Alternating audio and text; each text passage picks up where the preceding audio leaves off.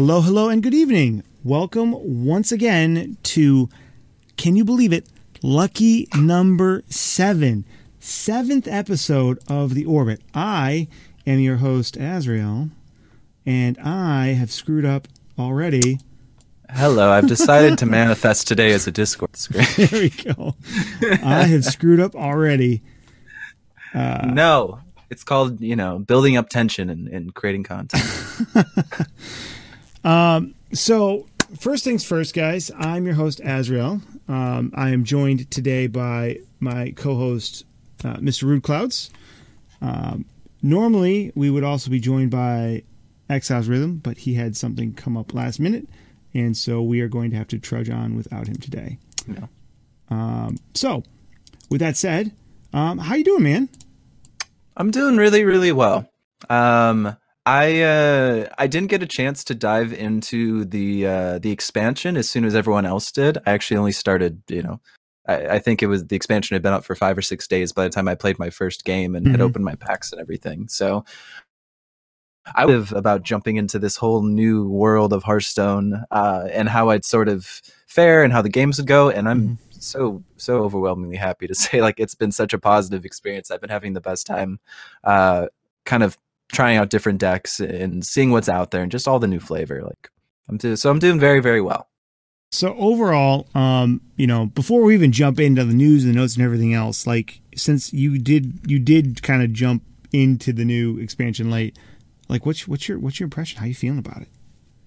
Well, that's a great question uh, because I do want to mention this because I think it applies to a lot of people who were um, who before they even started playing, they're just how they you know how this this apprehension like rotation and anxiety. I don't know the right way to to phrase it, but this idea of you know jumping into a whole new game almost where so many of the the cards that you were playing with are now just you know null and void that if you want to play standard you're not going to be playing with those cards Mm-hmm. um, so I think, um, like a lot of people, that's where a lot of like the, the anxiety and the apprehension that I felt were stemming from. Mm-hmm. Um, and I'm someone who, as much as I'd like to think that I'm creative in a lot of facets of my life, deck building is not one of them. So I'm a net decker. Um, so one, it felt good to start a little later because that meant the meta was a little bit more solved than on day one, and so I could hop in and have a list that I felt comfortable with, and I was like, you know what, there's there's some meat behind this bone, Mhm. um, which was really nice. And then uh, jumping into it, I don't know, I feel I feel like I'm waiting for the for the other shoe to drop, or however that phrase goes, because I've had a very positive experience, and I've seen very low levels of the decks that I know are causing a lot of people grief. I'm seeing a lot of Treant Druid, Mm-hmm. and so that's the main one. That's like, okay, this can this is like always it. Either it's going to swing my way quickly, or it's going to swing their way quickly. There's never any middle ground. Right. Um, and so that's been the only thing where I'm like, oh boy, I don't, I don't love this. But everything else has been absolutely like, I don't know. It's just been the best time, and a, a nice to have something where you're going into uh sort of this fresh environment and have it, you know, have it just go well, and not Right. not not uh, not the alternative where you're like, oh boy, I really, you know, we're getting a continuation of some frustrations from the previous patch. I feel like they've done a very good job at this point of sort of, you know, keeping things, uh, you know, not feeling like they're they're so overwhelmingly one sided or, um, you know, unpleasant. I feel like they've done, uh, with few exceptions, they've done a very good job. So I've had a pleasant experience. What about you? Um, so far, so good. Uh, it definitely feels fresh. It definitely feels different. Um, Mhm. that is exciting. I love tinkering with decks and deck building and just messing around with different archetypes and like getting crazy ideas. Like I was streaming the other day and I was just like, I want to play this, so I made this, and I want to play that, I want, so I made that. And you know, good, bad, ugly doesn't matter. There's so many different like a- avenues to explore, and I'm having fun with it. Um, but I am a little frustrated because maybe it's probably a little bit to do with the rank that we're playing at, where people are trying real hard. So there's like, you know, there's a whole lot. Of, like I, I showed a stat on stream the other day when I was playing, and I'd played. I, I showed uh, like the breakdown for the last. I think it was like 40 games I had played, and it was like 54% warrior. yeah, 50, and That's that was all, and, brutal. and that was all bomb warrior. It was all bomb warrior then. really? Yeah, this was this was a week ago or whatever. okay. Um, yeah, and then so then the last uh, the last 36 hours or so, I've been experimenting with a deck we're going to talk about later, um, Control Shaman. Um, and I got like, mm, I, I want to say it was 28 games in. Of that 28 games, um, oh, very close, just over 40% of the matchups have been Warrior, but not Bomb Warrior. Now it's now it's Control Warrior, but we'll get into that more in the Oh, meta yeah. discussion.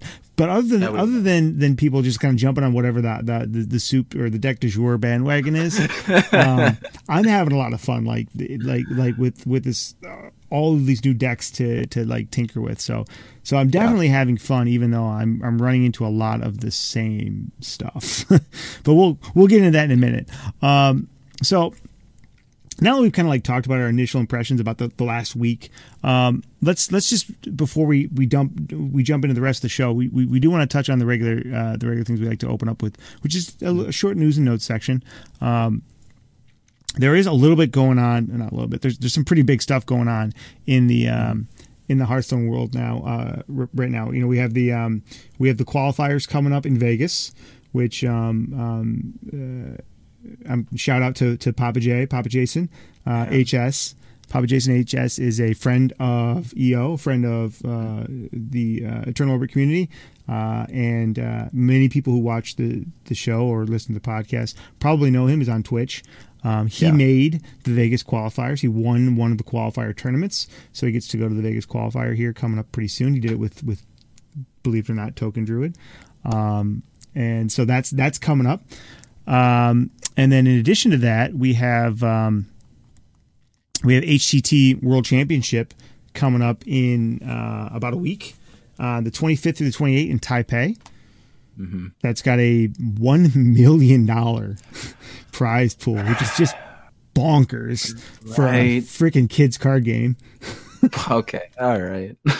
Uh, um, first prize taking 250k. yeah it's it's nuts and it's good to see it's good to see Mhm. something like that like like that having a sort of prize pool like that and the weight behind a tournament um the way that blizzard's throwing their weight behind this one um always feels good from like a you know player based perspective like just for the the optics of seeing like oh this is incredible it's a huge prize pool it's a very it only hypes up the event and amps up uh, ups the ante for for people because they realize like oh the stakes are just that much bigger Mm-hmm. Yeah, and it's a it's a pretty impressive field too. Um, speaking Yes. of the field, there is um, the once again returning choose your champion event. I think is how they Mhm. call it, something like that, where where anybody can log in with their their BattleNet account and pick their champion, and then you get awarded prize packs with uh, depending on how well they do.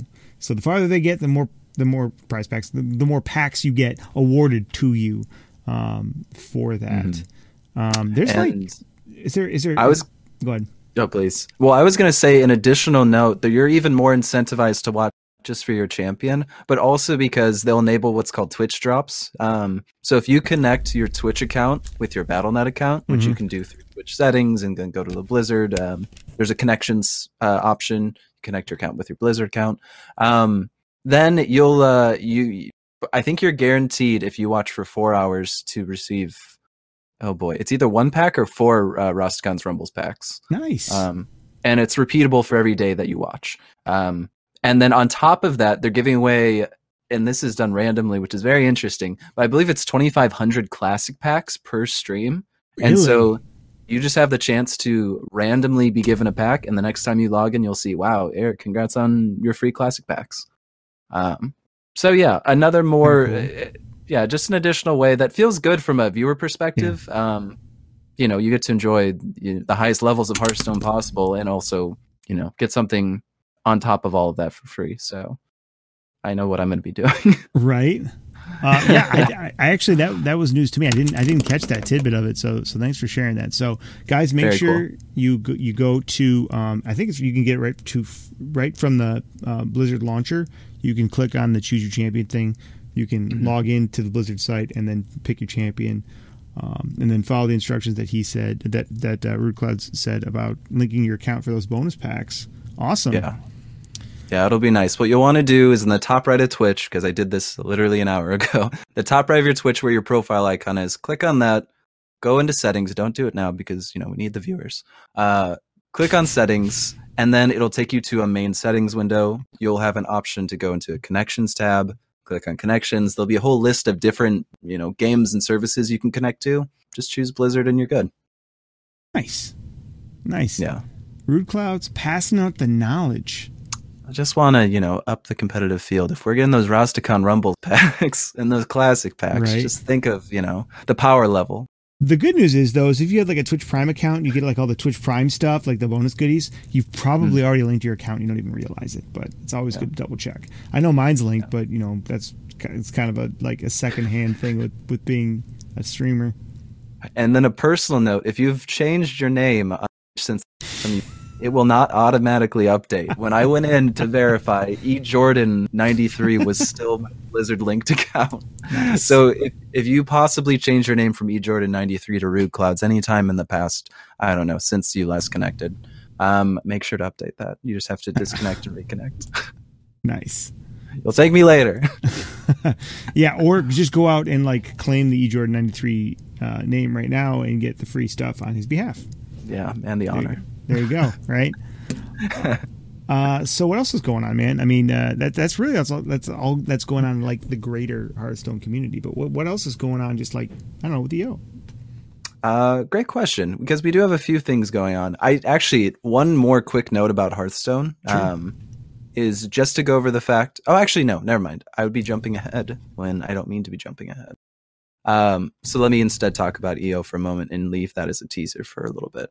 Um, Right. So with EO, we do have a few exciting things going on. One, um, as you all uh, are probably familiar with at this point, on our website, um, we have kind of routinely updated deck guides based on uh, you know where the meta is either at or where it's trending and what we think is a good deck to position yourself with and then some in-depth analysis on how to play that deck um, what we'll have is actually our first um, guest article and uh, that'll be written by someone who's not part of eo but someone who's very well respected in the community um, high level player someone that we all trust and, and think is probably too good to be you know using anything on our end but we're currently in talks with someone to uh, to write out a deck guide um, and uh, and then host it there. So that's going to be really exciting because it's our first sort of partnership with someone.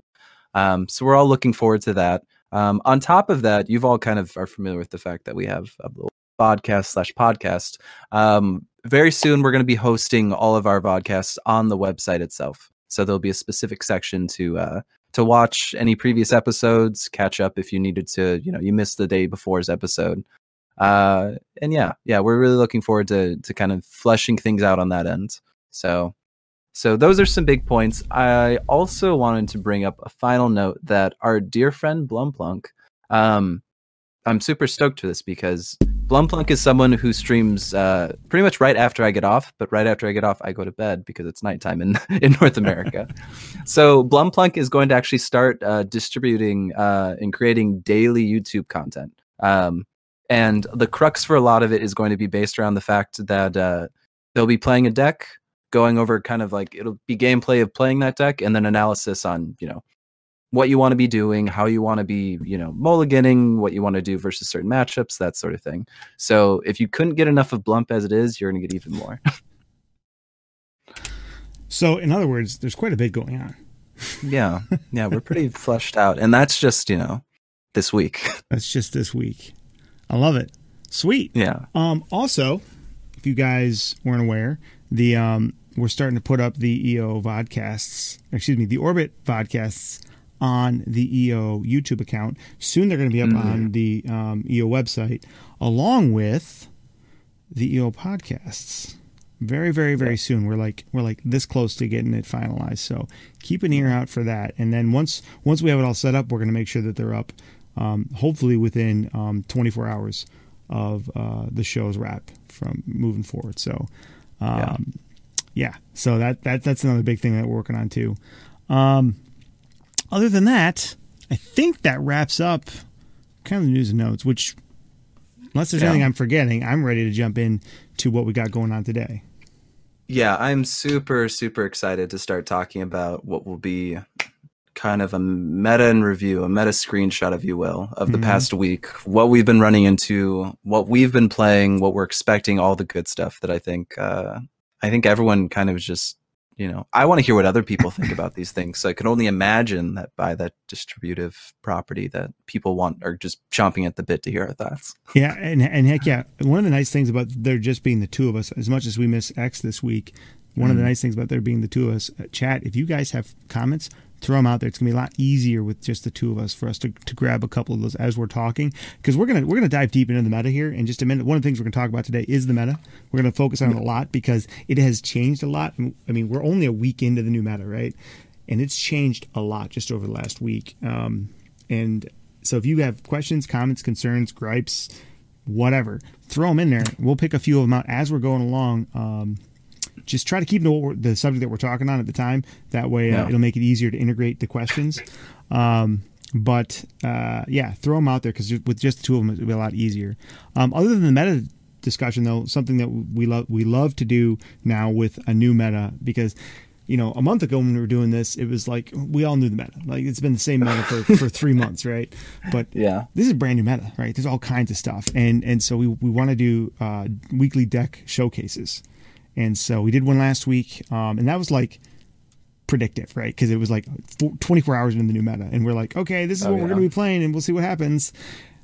Uh, part of uh, the fun of the new meta is trying these new decks, and we got a couple new decks today to try, which were not the ones we talked about last week. Um, mm-hmm. So we're going to be talking about that. And but, oh. do we have something else going on too?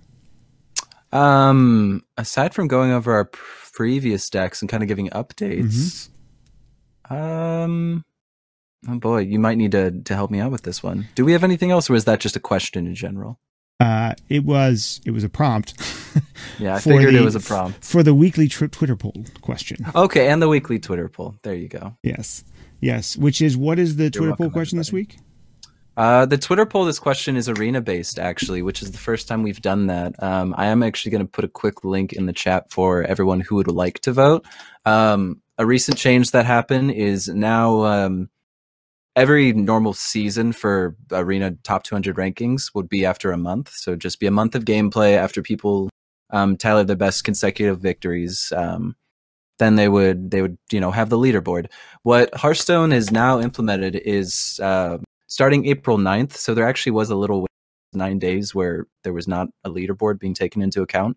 But starting on April 9th up until um, March, April, May, June 9th, I can do this.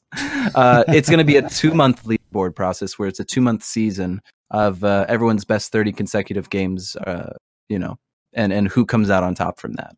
Um, so the question mostly is, how do you feel about that change? Do you think about, you know, do you do you prefer having the one month season or the two month season? The poll is up. We'll give kind of our in depth analysis of that and what we think personally um, after the, you know, once we get to that point. But something that uh, that I'm excited to talk about, given that we don't delve too much into arena here. So please click over on Twitter real quick while you're watching the show. Throw your two cents in there. If you got a comment about it, throw it in there as well. If if we get a good one or two, we'll read those as well. Exactly. I'm uh and, and one quick note about it, I'm actually very surprised about the direction the poll is going, to be honest. So if anything, that should incentivize you to click on something so that you can see where the poll is at right now and know my my thoughts to get going into this. Hmm. Interesting. Oh, we'll see how it plays out. See how it plays out. Yeah. Okay. So with that, think we're ready to dive into it this week, huh? I'm super excited. As I mentioned, it's just nice having such a the there. I know Tris had mentioned the diversity of this meta mm-hmm. already being so much, you know, it's just so much more attractive to the game itself. You feel right. so much more um you just feel so much more open. You feel like the possibilities out there and what you may run into, mm-hmm. some of the cards you may even run into. It's always just like I don't know. That's the exciting part for me. That's what gets me excited. Yeah, you just it, it really is like a crapshoot. Like right when you think you know what's going to pop up, it's yeah. something completely different. And uh, you know you, will see like I can't. Uh, how many times I, run into a, paladin? I'm like, oh, it's it's mech paladin. Nope. Yeah. Oh, it's secret paladin. Nope. oh, it, oh, this time it's gonna be dragon. Nope. you just never know what it's gonna be, and it's absolutely bonkers. And uh, people are just trying everything right now and yeah. seeing they're, they're, throwing everything in the fan. They're seeing what sticks. Well, and there is one other side to that coin because at a certain point, people start to figure out. Uh, I mean, everyone, players will just figure out soon. You know, once a meta has been, or once once a, a new set has been released, what's really sticking out, and so we can talk about the fact that there is diversity, but we can also talk about the fact that there are certain decks that are kind of taking over a little bit more than than other ones. Um, Mhm. And so the first thing I thought would be nice to address is kind of the elephant in the room, which would be the fact that people can't stop talking about Token Druid, and people can't stop talking about Bomb Warrior. Two decks that kind of came onto the scene. I'm not going to say explosively, but the puns. very like uh, puns here. yeah, they showed up very tree like. And uh, you just, no matter where you go, you're seeing some variation of these two decks uh, at, at pretty much all levels of play. So we Mhm. thought, hey, you know what? Let's get it out of the way. Let's talk about it because, you know, we're, I feel like it's going to sound like we're sidestepping the issue until we address it. So we face things head on here at Eternal Orbit. Yeah, it- yeah. You can't you cannot talk about the meta right now without talking about these two decks. Even what are we? Um, we have full what nine days in the meta now, and uh, and token is still one of the most played decks on the ladder. Um, Bomb Warrior slammed. is right there with it. I mean, and, and even still, even still, and excuse me, I was convinced that Bomb Warrior was going to settle somewhere around tier three deck. hmm But regardless of what tier it is, it's getting played a ton right now. I guess the first Yeah. question is, um, let's focus on one of them right now. Let's focus on Bomb Warrior right now because because I think I think that um, that Token Druid is going to be a little bit more of the hot button issue, Yes. if I had to guess. So let's focus on Bomb Warrior real, real quick. And uh, why don't you start us off? What are your what what are your thoughts about Bomb Warrior? So here's the funny thing. In total, I'm very aware that Bomb Warrior is getting slammed because people keep telling me it's getting slammed. So I have to, and I trust people. I don't think they're just going to lie to me as part of some larger conspiracy. So Bomb Warrior is seeing a fair amount of play. My own personal experience, I have run into Bomb Warrior. I couldn't throw out a solid number, but let's just say that it maybe, I don't know, f- less than 5% of the games for sure, probably Really? close to like 2 to 3% Bomb Warrior. It's very, very minimal.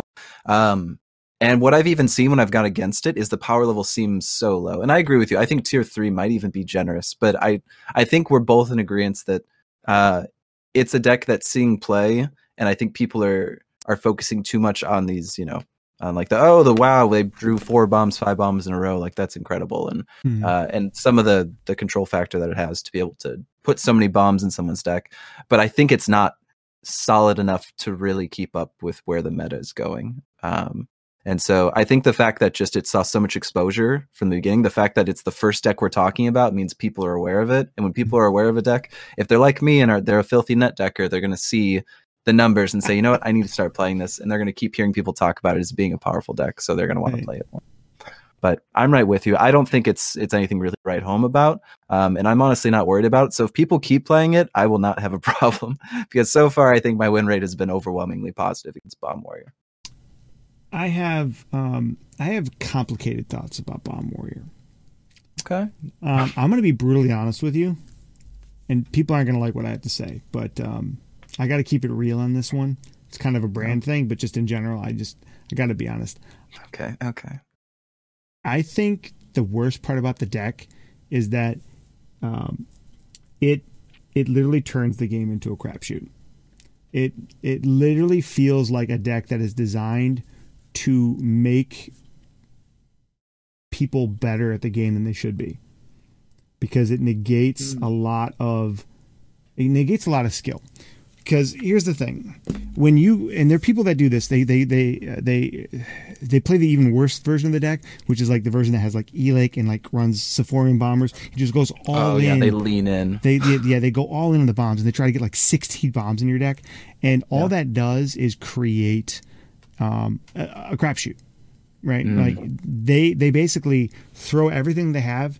Uh, it's like it would be like in a sword fight or or or like a duel like knights dueling like throwing your shield down and just going you know, two-handed hacking at your sword like you're you're you're, you're overcommitting yeah you might get you know sliced in half but you Yeah. don't win right um, So they're they're employing these like all in strategy, which basically is get as many bombs in the deck as you as your opponent's deck as you can, and just hope they blow themselves up before you die. And it, and it's very it's it it basically has turned the game into Russian roulette. It it, Yeah. it feels like the most coin flippy thing in the world, and and you know this because you and I've had this conversation conversation before. Anybody that's, that's watched The Orbit or has tuned into my stream on a regular basis knows that the one thing I, I cannot stand in a game like this is an uninteractive mechanic, right? yeah. You know, once those bombs go in your deck, there's nothing you can do about them uh, other than to swap your deck out. Which people are going to be like, oh, well, you just play Archivist. Well, if they put nine bombs in your deck, you're probably not going to live to turn nine anyway to get a to, No. to turn eight to get Archivist in your deck anyway, right? And that feels Rafaam would like a word with you, by the way. okay. Well, turn seven No, isn't much worry. better than turn eight. of, cou- of course. Um, so it feels like a very, it feels it's it, it, it's replacing the OTK mechanics, which uh, are, are are are much in the same vein of uh, th- there's nothing inter- interactive about it. You just get the the certain combination of cards that you need, and you win the game. Period. There's nothing the other person can do once you have them. Um, That's Yeah. why, and I, I don't like that mechanic. I think it's I think it's a, a poor design from a game standpoint. You know, it's you know the the comment has been made before. You know, like with with Mecha'thun, no card should ever have the the words written on it literally or or implicitly um, win the game. It just shouldn't. It should not happen. Um, it's bad card design, and whenever you have that, um, there's a reason why these decks are fifty percent, right? Because they're they're coin flip decks and and they they trade like skill and deck design for random, right? If you get the cards you need in the right order, you win. If you don't, well, you you win, you, play another game, and it's just Yeah. it it doesn't it's not fun to play against, and I don't like to see it in the meta, and and it's it's very frustrating when you're trying to play a game where it's like it doesn't matter how skillful you are, and we've all had it. Like you know, uh, I'm sure anybody that's played Bomb Warrior more than five times has had it where they've they've had 20 or more life and they have lost from drawing multiple bombs in a row. You know, I've had lethal more than once and I've drawn two bombs in a row and just cost me the game. And that, where's the skill in that? Like, what am I supposed to do? Not draw cards? I can't stop myself from drawing cards, right? So it, it, it is a very, I just, I, I hate the design of it and I hate how it makes me feel about the game. I really, truly do. Mm-hmm. That said, like thematically, it's a really cool idea but mechanically it's it, it, to me it, it, is the epitome of all the things that i hate about games like this Yeah. Um, I think you bring up an interesting point too. My, because again, I, I think we, you know, we've pretty well treaded the ground at this point.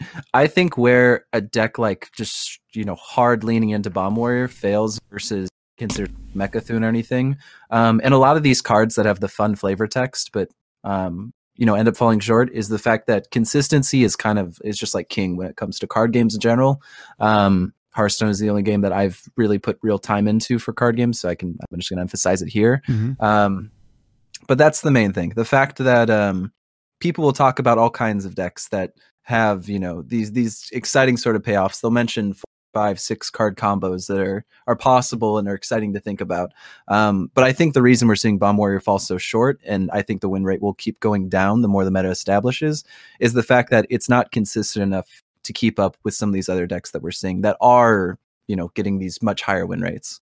Um, I know Tris mentioned in uh, in the chat real quick. Doctor Boom definitely is a big enabler. I, I Oh, think you could play a couple warrior decks right now, some that maybe aren't even seeing you know any Mhm. play, um, or very minimal play at least. And the fact that you run a card like Doctor Boom is what's going to carry you. So when you've got arguably the most powerful card in the meta right now, um, as one of your staples, like imagine having, you know, a Deathstalker Rexxar when nobody has access to hero cards. Like yes. like yeah that's yours like it's it's obviously not to that level but it's that same idea of just um, at a certain point warrior is so stacked with what it has that it enables a bad deck like bomb warrior to exist purely off the strength of those other cards yes um, so i think that's what we're mostly seeing and that's why i think it will fade out eventually Yep. and you're um, you actually kind of hit on another um, uh, another point that I wanted to make. This is where like the confliction comes in because I Mhm. actually think that bombs have a place in decks. I actually think they fit index, but not in the way that they're being utilized now. right? Yeah. Like I, I, I envision Control Warrior kind of ending up being almost leaning. Like it's still going to be Control Warrior, but it's going to lean a little mid rangey because it's going to have like like two of the what are they the wrench whatever the wrench weapon is that that throws the bombs in there like throwing a couple Okay, of those in there for that little extra burst i can see that right but this this these combos with the elix and the and the, the goblin uh, uh, uh, whatever The C4 bomber. yeah, yeah, yeah, and then the Seaforium bombers, where you, that is just it's too over the top, and that's. But those aside, the reason why I have the mixed feelings though is because the um, the bomb mechanic is actually kind of good at dealing with another deck that's starting to rise up now, which is we're starting to see Mecha'thun decks coming back. So Yeah, I wasn't even aware this was a thing, and that's what I get for a couple days off. Well, see, this is why you need to lurk in my channel more often because if Yeah. I'm on, if I'm on, and there's a Mecha'thun deck that exists, I will run into it. that's Oh, just yeah. what happens when I play. Exclamation point. Um. Uh. What is it? Algorithm. Input. conspiracy. There we go. There we go. Algorithm conspiracy. Yep. If you exclamation point algo in chat right now, and you'll get it right now. There you go. Thanks, Ash. Ash is on it. Um. But uh, yeah, so I, I have a tendency to run in those. So it does, you know, theoretically can counter those, except for the fact that they tend to have like sixty life because it's a warrior. So Yeah. uh, but so I, like I said, I have mixed feelings about it because I like I like the mechanic. I just think that this all in version of it is like it's over the top, and it, it makes for. But that that's that's shame on Blizzard for enabling it. Like they they didn't need to put so many in the deck in the game, right? Well, yeah. Of course, you put the the carrot in front of someone's nose. Well, and the worst part is, is like, is, is the fact that like because um, the hero power boom exists Yeah. and Omega Assembly exists, you can discover more bomb mechanics, right? You can get more goblin, uh, what, uh, clockwork goblins, right? So you get more of those and, and throw even more of them in your deck. But um, I think overall, the um, the bombs will find their way into a reasonable deck. Yeah. Um, I just don't think that the current version of it is sustainable. I feel like it's a crapshoot, and that uh, its initial success relied on the fact that people were overwhelmed, they didn't know how to counter it, and it was just so uh, excessive in the amount of bombs that was throwing in your deck that Yeah. that I think it kind of falsely um, inflated the deck. And that's why you've seen it like die down. Like even now, I don't see it as much. I, I, I when I see Warrior and I and I played. I was telling uh, you and I were talking before the stream, and and um, I played 28 de- games with the deck that I'm going to talk about in the showcase today, and Yeah. just over 40 percent of those were Warrior. Um, but only one of them was a bomb warrior. All the rest were control warrior, and uh, half of those were Mecha'thun. oh boy. Yeah, and it's just wild because we are going to be having this exact same conversation about Control Warrior uh, next week. We can't get into it because we then we will inflate the show too much. Mhm. Um, but you know, Control Warrior really is the end game, and I think you're right. I think the same way that you've you know, even with Odd Warrior, where people were starting to run more greedy Odd Warrior decks, you'll start to see decks that are more bomb variants, and you'll see probably people you know during tournaments they'll say, hey, this is the you know the more fatiguey, more controlly version of Warrior. This is the you know it runs some bombs. This is a little Mhm. bit more aggressive, that sort of thing. I think that's ultimately where we'll end up. Yep. And the other thing that you mentioned that actually plays into the, uh, the discussion about Druid too, which is the, Yep. the the cards are so strong in both Druid and Warrior right now that it can enable terrible versions of the deck that shouldn't exist but can because their their other cards are so strong they can make up for the deficit, right? Like um uh I think this is a good time to transition to token unless there's anything else you want to talk about with No, I think that's perfect. I think we really we really hit bomb into the ground for that. Nice, yeah. So, well, hold on. Before we move into to to to to, to Druid, overall impression. Do you do you, do you think Bomb Bomb Warrior is is a problematic deck? It's uh, or it's or uh, it's it's going to die down, or it's gonna it's gonna settle comfortably somewhere else. Like, what is your overall impression of it? Like, I think if it's going to see any variant, I think it honestly most I think a control deck could afford to run with bombs is maybe four cards total, 2 Mhm. pairs, whatever. Right. Um, I think any more than that, they're sacrificing probably too much. So if it's going to exist, that will be the end point. I think the the, the more the version that we're mostly seeing, or at least the version that a lot of people associate Bomb Warrior with, that's gonna honestly go by the wayside to be sort of the fun deck for a lot of people. But it's like think of a you know a much worse Shudderwock sort of deck Right. where you're relying you know on this this damage that's coming out of nowhere. Like that's what's Yeah. happening with the bombs is you're just pulling them out of you know, out of a hat. Um, so I'm yeah I'm not I'm not concerned about it, but I'm happy if people continue to play it. what about you? Um, I, I, I agree largely. I, I think in its current form, it's at best a tier three deck. I think people are going to realize that it's it's at best a YOLO deck. Like I said, it guys, honestly, Yeah. and I'm not saying this because I'm trying to be like edgy or Mhm. like a dick. I, I honestly, I honestly Edgelord. think, yeah, exactly. I honestly, when I look at this deck, I go, this is a coin flip deck. This is Russian roulette.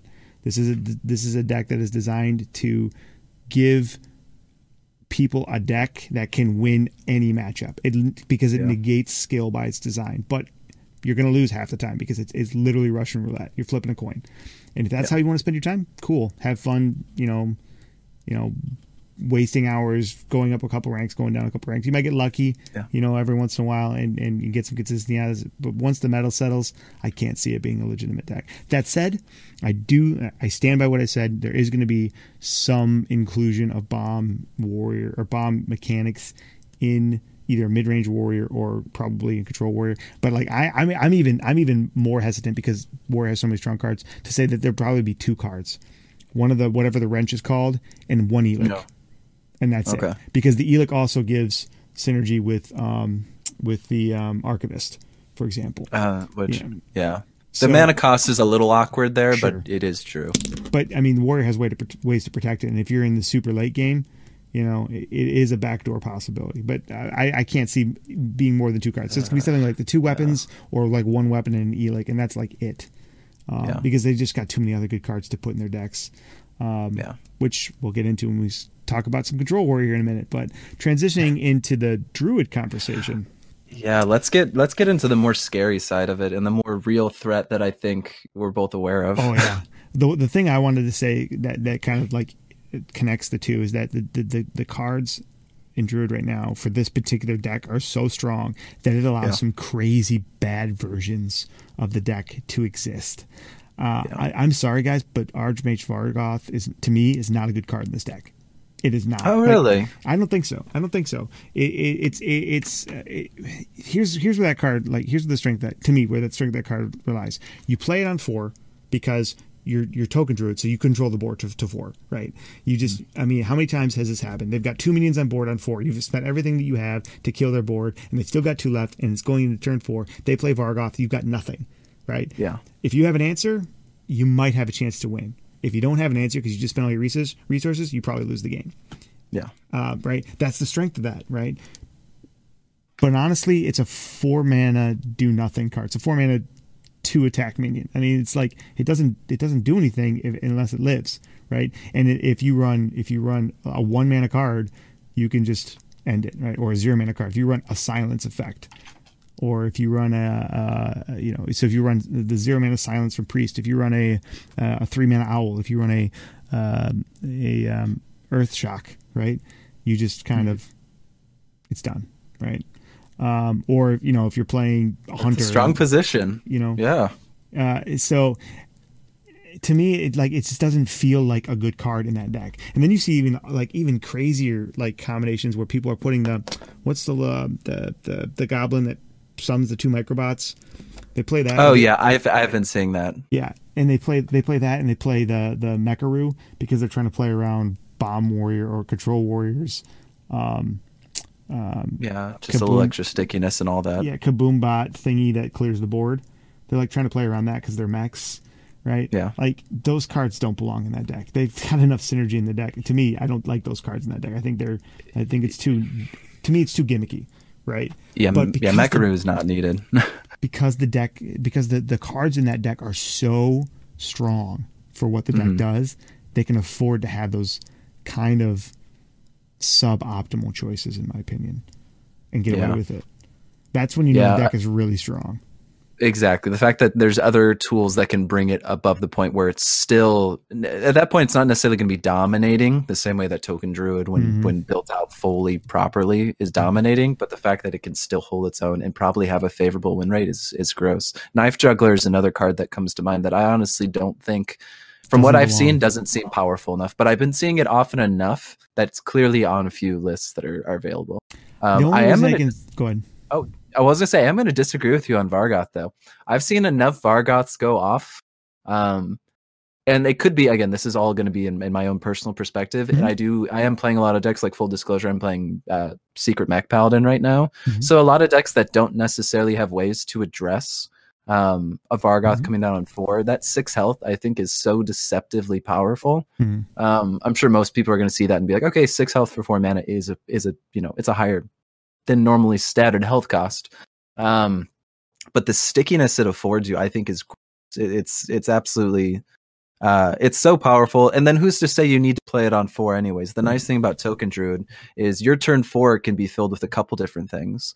Um, you know, you can still flood the board at that point with with your minions and set up for you know Soul of the Forest, I believe is the Mhm. the card. Um, Yes. or a couple a couple different options. You can put raptors on the. You have a few things that uh, I think you don't necessarily. It doesn't feel like it has to be dropped on four. Um, Mhm. And and the longer you hold on to it, I think the more absurd it can be. But it's just the fact that you have that flexibility that makes it such a gross card to me. So, True. in my opinion, from what I've seen, you know, in this past week, I think it's essential for the deck. But I do respect your opinion, and I think uh, I can see the other side of, you know, this deck could be so much. You're just refining it that much more by getting rid of it. So I, I can see the point of of, of that. If my point is, is it feels like a win more card. Yeah. Like on Okay. turn on turn four, I mean, think about it like this: if, if if the the deck plays out the way that you want it to on turn four, I think my opinion is that you want to go wide, and if you're not going wide, then you want to play Soul of the Forest on turn four to give yourself stickiness, right? Mhm. Like if you if you've got two or three minions on board, why wouldn't you just push that advantage? Especially since board clear exists, right? Um, but Yeah. it's because of the it's because the, the the card hasn't a high enough reward, right? And it, and Yeah. like you said, if they don't have an answer, it's still a four six or whatever, uh, or two six or whatever. Two six. Yeah. Yeah. Um, so it still is a, a two six for four is what I was trying to say. Um, so yeah, there is that stickiness, but again, in a deck like that, you want to go wide so you can buff everybody in, in Savage Roar because the wider you go, the more value you get out of your buffs. So to me, it feels like a win more like a gimmicky card. Um, that's just my opinion. I mean, obviously it works, yeah. but you know, This is the most respectful disagreement that you'll ever see. By the way, everybody. right. Well, we're we're, we're, we're, we're, we're talking out the idea. Like, I, I mean, Oh, yeah. and I think both positions are true, right? And that's the and because the strength that, uh, of of Token Druid allows them both to be true, right? hmm Um, I mean, you're not going to be hurt for putting it in your deck, and you're not going to be hurt for taking it out of your deck. Yeah. The thing that frustrates me with Vargoth, I think, is the fact that they gave it to everybody. Everybody just has it. So, Mm. you know, so there's no reason why you wouldn't put it in your deck. Since most people don't have most all of the cards, they're going to put it in there just because it's one of the strongest cards that they have. A fun thing to revisit would be looking back at what common legendaries they did release and thinking what should have been in Archmage Vargoth's place. Yeah. Because Um, I agree, I think it's I think it's strong enough to be considered a meta defining card. oh, yeah, um, absolutely. In the right deck. Of in, course. in the right deck, you know. But this is like this would be like the equivalent almost of like putting Lich King in your token druid, right? Which would yeah. Like like which you're not going to do, all right? I mean like I mean why? would you rather have that or would you rather have another um twin spell forest 8 mana put 5 dudes in the card? The the card we all thought was going to be bad, which is ab- absolutely soul crushing, right? Um that card. You I, I would rather run two copies of that because it does what the deck wants to do. Right? Yes, Lich King's a Okay. strong card, but that card does what the deck wants to do. Vargoth is a strong card, but it doesn't really do what the deck wants to do. Which, in my opinion, which Yeah. is which is go wide. Yeah.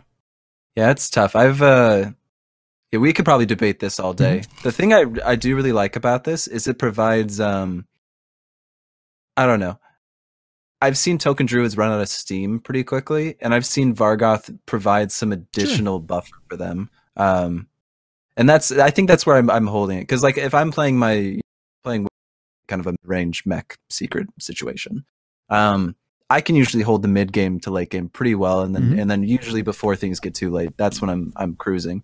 But I've seen enough Vargoths come into play where normally I should be able to take over the game, but the fact that all of a sudden they get this extra plus one plus one on their minions or this extra um what are some other things that we see? It's usually the plus one, plus one, or even the fact that they draw an additional three, or they, they put an additional three cards mm-hmm. in their mm-hmm. hand, that sort of right. thing. Um, I've seen it come off where I enough times where I'm like, you know what, I don't like I don't like seeing someone who's playing Vargoth. I, and I guess maybe I'm coming from the standpoint of that, like I expect the Vargoth and I'm prepared to play yeah. around it. You know, like when I play when it, like my, my my control shaman deck, I run I run two frogs and I run two earth shocks. Oh yeah, right.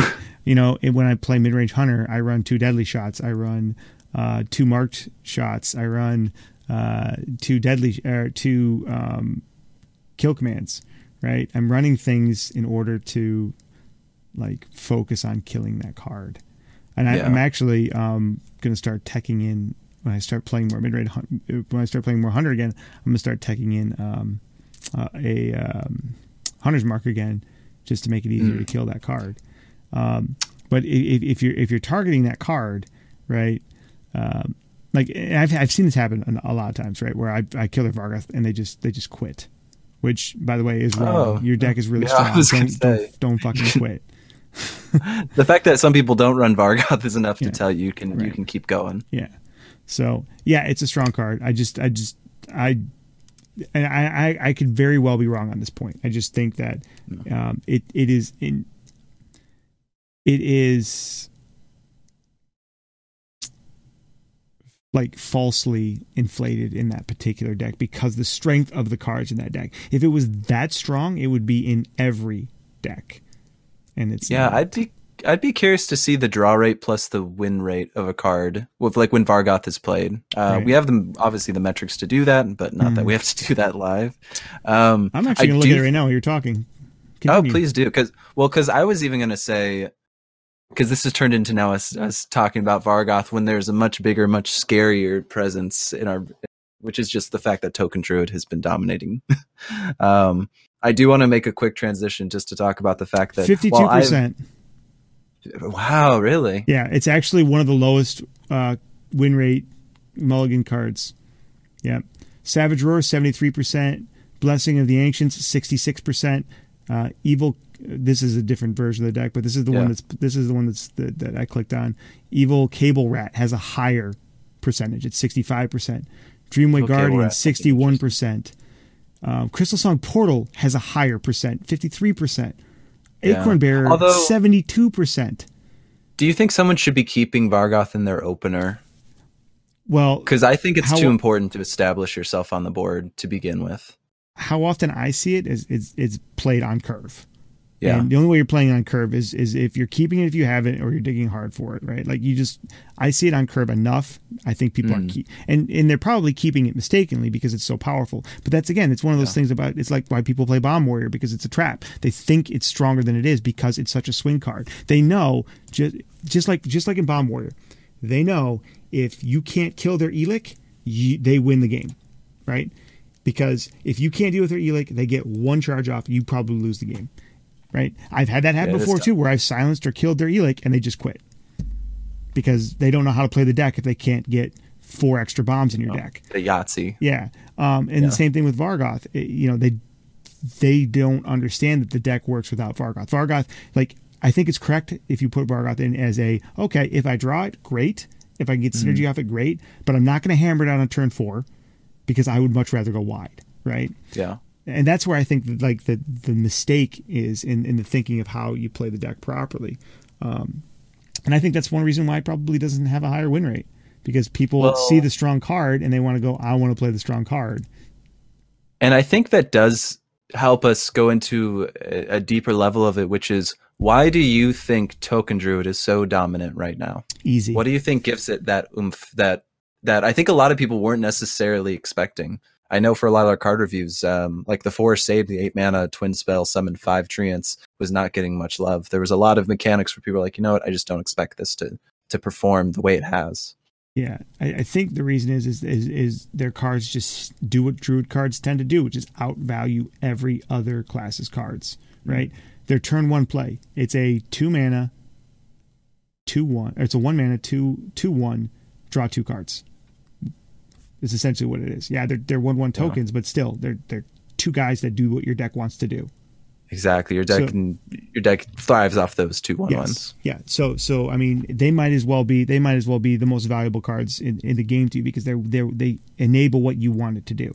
So now Mm-hmm. you go into the next turn and what are you doing in your next turn? You're you're summoning for two mana, you're summoning two four worth of stats. Right? Which Yeah. th- if they spent their resources already killing the last one, what are they gonna have? So they go first, they play a two one. Then what are you gonna do? If unless you have unless you're a hunter and you have a rush minion, you're probably just going to let that sit there. But say you have a, you're a hunter and you have a rush minion, you can kill that, right? If you're lucky, if you have it. So you, you send your links in, it dies. They still have initiative, right? So now what? They play their two ones. What do you do as a hunter? It's you've got two mana. You just killed one of your two rush guys. You can send the other one in. Okay, then you have your other links, and you're doing what? You're killing one of the four health that they have. Every one of their cards outvalues and outpaces, and it just snowballs, right? Yeah. And then not to mention that a lot of their most powerful effects have twin spell on them Yeah. so they can just slam them down. Like for example, the the reason why the eight mana play five dudes card is good isn't because you're playing five dudes for eight mana. It's because you can do it twice in a row. They have to deal with it, or you savage roar them and they lose. Yeah. And once they've dealt with it, then you do it again. And chances are they can't remove it twice because there's so the removal is so sparse in the game right now, and and that's and that's the backbreaker. There is Yeah. I think there you go. and, and so you it- it's the same reason okay so anybody that's ever seen me play um, hunter versus odd warrior i loved i farmed odd warriors in the old meta with hunter um, it took forever but i had like a 70% win rate against them with hunter because i knew how to beat them you just run them out of resources with essentially you run them out of resources by forcing them by playing two or three big minions that you make for free with with Rexxar. And you force them to exhaust all the resources, and then you get to fatigue, and then you get all of the the the resource um, value from um, playing your Zul'jin, and then you break Yeah. their back. Right. Well, it's the same thing that they're doing here, but they're doing it on turn four, five, six, seven into eight. So so they're not doing it on turn twenty five. They're doing it on turn eight, and that's where Yeah. you exhaust all of their their ability to stop you from snowballing and then on turn eight they poop out eight, five dudes, which they don't care what you do with them. They don't. They don't even have to like coin, or, or they don't have to, to add anything extra to it. They just they want you to, to spend your resources. That's a it's a decoy. If you can't, then they win because they've got Savage Roar by now because they've drawn 15 cards. Um, and if and if you and if they uh, they clear it, then you just do it again. And now they probably can't. And then you Savage Roar them, or you you know double twin spell um, give them plus one plus one, which is the same thing as savage roaring, and you hit them in the face, Yeah. and, and you just win the game. And I mean, how do you deal with in the in the meta right now? How do you deal with five four fours? Yeah. You have to you have to be a very certain class running a certain list.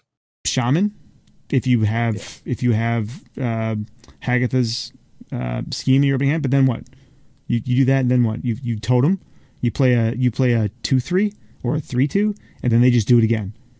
Yeah. And then what? You you play your other scheme, okay? Then what? Then they just do it again because they've got four copies of that card. It's, the consistency is what you're saying. They're Yeah. they're yeah. they have more they have more flood than there is removal in the game than most classes have. Yeah. Um, I think those are all perfect points. You you touched on pretty much everything I was going to address. One, the fact that uh, the the stickiness in general, um, consistency is something I really didn't prioritize as much as I do now in that line of thought after hearing you explain it. Um, and then you you alluded to, to board removal and things like that. I think it's very interesting because I think that does play a pretty big role in the fact that a lot of lists um, don't have the same kind of board removal as we had previously seen.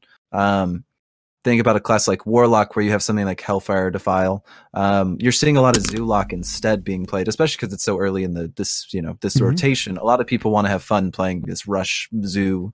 Um, and Zoo does have its ability to counter. If you run Magic Carpet, then your one drops can start to take out their tokens pretty well. Um, but that's a situation that does seem a pretty swingy one way or the other.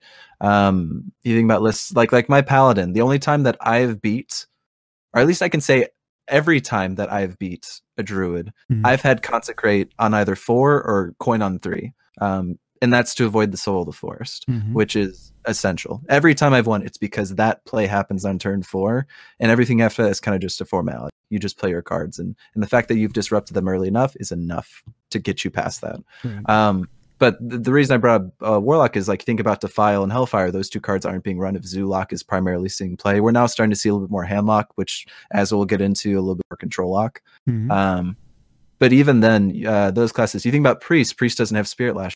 That's a huge deal. Um, an ability that would heal yourself back up after taking a little bit of a beating, plus Mhm. remove the board is is essential, um, along with Psychic Scream. Um, a lot of things. I, I think Mage doesn't really have a turn five clear that they had with Dragon Sphere before because not many mages are running Blast Wave. Um, so those are all important, but also to keep listing off cards, I think the taunts not being as prevalent early game is is having a bigger impact than I think people are realizing. Tar Mhm. Creeper was one of the highest run cards in general um, Mhm. during Year of the uh, Mammoth, um, and that goes hand in hand with Tortollan Strong Shield, the three mana one four. Um, no, um, uh, Stonehill Defender. Stonehill Defender. There we go. Uh, these are all cards that we're seeing high levels play. Sometimes not even from just pure control classes. There were aggro classes running at least Tar Creeper because of how powerful. Because So getting rid of- their board. Exactly, and that's a turn three. It'll ta- it'll clear off anything that attacks into it. Name a viable neutral taunt right now. Yeah. Name one. The- I'm not even talking about when you play turn three. Name one. The only one that I've seen at this point that I think we'll start to see more and more play, given especially Token Druid, is the um the four mana two six. There was a priest I went against that absolutely demolished me uh, with some of my aggro Mhm. decks. Uh, I said neutral though. Like isn't that a is- neutral? no? two the- six? the- the- if you're talking about the one in the priest deck, the one that that that gains it. plus two attack when it's by itself. Oh no no no no! I'm sorry. I'm sorry. That uh, yeah, you're talking about the like solemn defender or whatever. Yeah. Solemn defender or whatever it's called. Yeah, I'm sorry. I thought you were talking about the the priest one, the the the tentacle face one that kills a dude when it dies. Oh yeah, yeah. I'm sorry. I apologize. Yeah, good. that's that was that's the only one I can think of that that's in it. But that is it's like a worse Tar Creeper. It's only Oh, yeah. really good Mm. in control decks.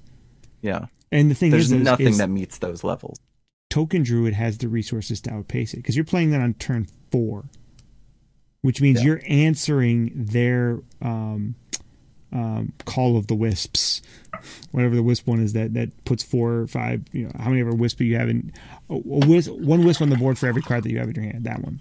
Um, so you're answering that, which means that they're either going to Savage Roar, or they're going to Soul the Force, or trade into it, and they're going to have a board full of two twos. So they're going to upgrade all of their one. You just upgraded all of their one ones into two twos for them. Yeah. Whispering Woods, thank you, Ash.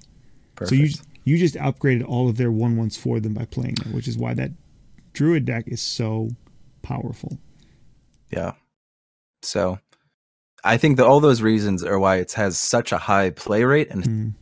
It really is doing such a good job. And it, there's a reason why it's raising so many eyebrows.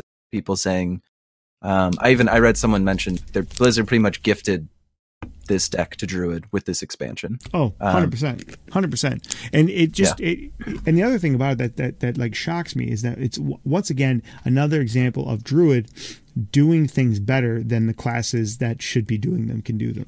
Right? They zoo better than the zoo classes. They zoo better than Mhm. than Hunter. They zoo better than than than uh, Warlock.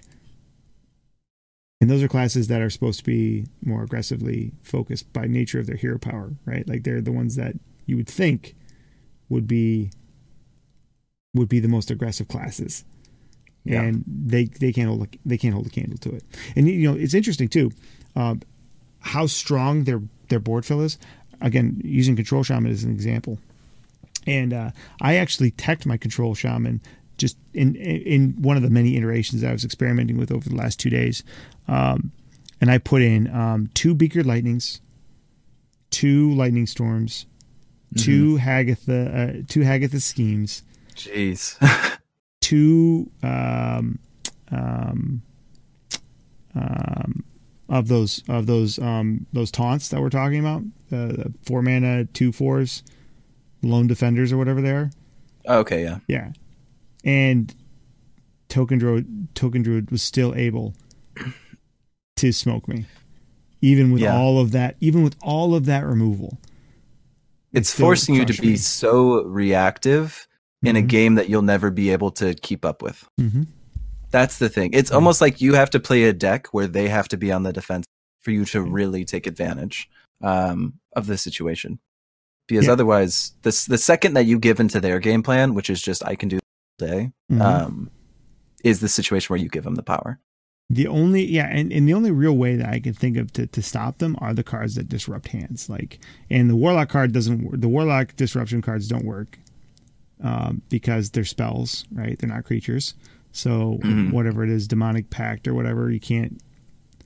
What are you Yeah, gonna do? the demonic project. Yeah, yeah, sorry, demonic project. Yeah, you're gonna turn their Vargoth into a into a demon. So what? Then they just play everything Yeah. else. Um, You'll turn their their two one for one mana Right. into a Yeah. Um, or or the other one, which is like the the the, the saboteur, the six mana Mhm. five six. Um, play your opponent plays a, a card, targets chosen randomly. Well, that's Yeah. too slow. You're dead by turn six. So Yeah. like the answer cards, the counter cards, just they don't they don't exist right now, and there's so few removal and so few taunts. Um, yeah. Yeah, you have to lean into a s- mid-range deck. I think you have to be able to do well enough to control the early game, um, and then shift to the point where you're putting on too much pressure for them to to do, get their game plan. Yep. Um, And the only time I've been able to do that is with- with mid range hunter, where I Yahtzee, where I have coin on turn four, and I Right. unleash the hounds into uh, Savannah Highmane, um, and and I can hit them in the face because then they then they can't they can't do anything. You have to have a Yeah. big minion on board that they, that you can just punch, punch them in the face with three or four times. Um, and I th- I they- think that's where. Oh, please, yes. as I said, but they still have a play around that too because the same card that summons the Raptors can put a taunt on the board. So they have answers to even that scenario because that's what happened. I, I did that and then I hit him in the face, and then the next turn, um, they put up a taunt and okay, now what? Oh yeah, yeah, exactly. You're like, Now what? okay, yeah, now I'm stuck here. Um, and I think that's the tough thing. I think the fact that this is the token druid, especially, is getting such a reaction from people, is the fact that games can feel that way. I think it elicits the emotion that felt um, at their worst times during Year of the Mammoth, which was powerless. Mhm. You know, you, you pretty much are hoping that you high roll.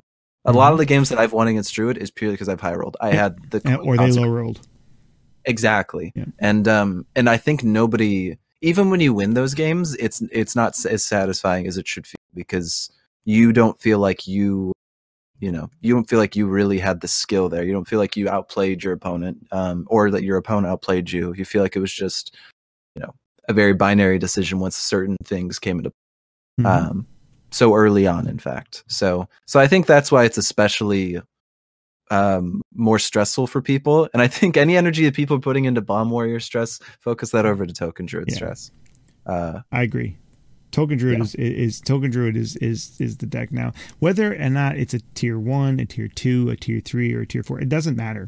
It's so prevalent. It's so played at all levels, and it's Yeah. so it's so like emotionally like taxing on people. Like it's funny because everybody was excited to come back to the game for like, for like a week. There, everybody's really excited, and there was so much hype, and everybody was talking. And now you hear people talking, and they're talking the same way they were a month ago. They're just they're burned out already because one deck is just so oppressive, and thankfully i'm not hearing that too much and it's but it's i can realize why and I think the most frustrating thing about it is it's just it's so easy to pull off Mhm. things that make it work. Like the the, time you you fail at it is when you just dead draw, right? When you just don't draw what you need, and and you and and you and you can't get going till turn three or four, and by then you're you're you're too far behind. But if Yeah. you're if you if you if you're if you got a minion on board by turn two as token druid, you're probably way ahead. And you've, if you've got two minions on board by turn three, you've probably won the game because the other guy can't catch up at this point. More, more likely than not. Um, Yeah. And if that's not the case, then you low rolled. exactly the only times it feels nice is like like i just had a, a match where the entire time i knew they were token because they had played one or two cards that that tipped it Mhm. Um, so I was very aware, but it was turn six, turn seven, and nothing had really happened. And finally gets like turn eight. I, I'm about to win the game. They do their last turn, and it's like they had both Savage Roars in hand. They had their uh, Power of the Wild. They had their buff up spell. Um, or they at least, I know they had at least one Savage Roar, but I've got to imagine they had. So like a Savage Roar, Power of the Wild, and then the um, the three mana plus one plus one. Like they used. Um, oh, wait, did they? Oh, yeah, because they Power of Wild a minion on the board. so it's just like it can low roll, but the fact that there's so many supplement cards there that allow them to to, to you know get the board. They can flood it with wisps. They can flood it with the the acorn bear. Uh, just just so much. It's it's just yeah. hmm That's what makes it tough. Yep, I agree. So overall, Yeah. do you think the deck needs an adjustment? And if so, what? Again, this is where my my whole. I'd like to think I'm a creative person, but for some reason, when it comes to Hearthstone, I'm just I just fall behind because it's it's tough. I think a lot of people look at the idea of of designing cards and, and balancing cards as Mhm. something that's very straightforward, Mhm. but it's it's tough because you have to look at one what set are you affecting when you when you are going to buff or nerf a card is it going to be a, a classic set is this going to have long standing ram, uh, ramifications um, if you're going back to year of the mammoth and you were going to nerf a card or buff a card like we didn't think dr boom was a big deal back in year of the mammoth a lot of people viewed it as you know if someone had played that early in an odd warrior matchup you'd think oh they just lost it like Right. like they played this way too early this is this is a bad card that they shouldn't play Right. so early um so like you and and you realize okay well you know it doesn't matter maybe we buff dr boom now because it's not seeing play all of a sudden this rotation happens and now it's so powerful Right. um, and it could be only that much more powerful. So I honestly don't know. Whenever it comes to these sort of things, mana cost is usually the first thing that comes to mind. Maybe they could nerf Wisp to five mana. Um, maybe they could, I don't know. Even the spells, it seems so easy with Druid to tweak things one mana or two mana. But then the issue is you run into what we saw with Druid at the end of the last expansion where they nerfed, uh, you know, they, what was it? The, oh boy, they barely see play, which is why it's sorry. But they nerf nourish and they nerf the the two mana that got to three mana gain a mana crystal. Uh, yeah. Um, and so growth. There you go, wild growth. And and Druid took a big hit for a while. A lot of people did not see Druid for a long time. Um, and so that's where it gets tough. You think about these, you know, hey, for the sake of the meta, I'm going to start to do this, and you may just dismantle a class if you take it too far. So yeah, but I I, think many would know. argue that Druids had its time in the sun. yeah, yeah, I think it's tough. I think it's tough if you're How long was Shaman in the shadows? How long was Priest in the shadows? How long was Mage? Uh, had one deck, right? that's but true. but Druid has had how many good decks for so long? And this is coming from somebody that I, I, I loved Druid back in the day. I'm just Druid was I, the first class I made.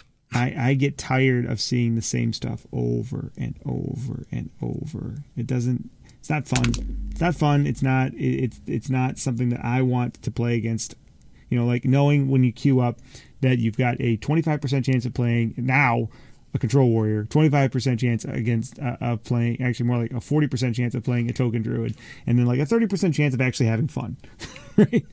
like, Yeah. Like I don't want to spend an hour to know that that 40 minutes of it is going to be tedious and 20 minutes of it is going to be like, hey, they're playing a cool deck. This is fun. This is a new experience. I have no idea. Like the first time I lost to a Mecha'thun warrior because I didn't see it coming, yeah.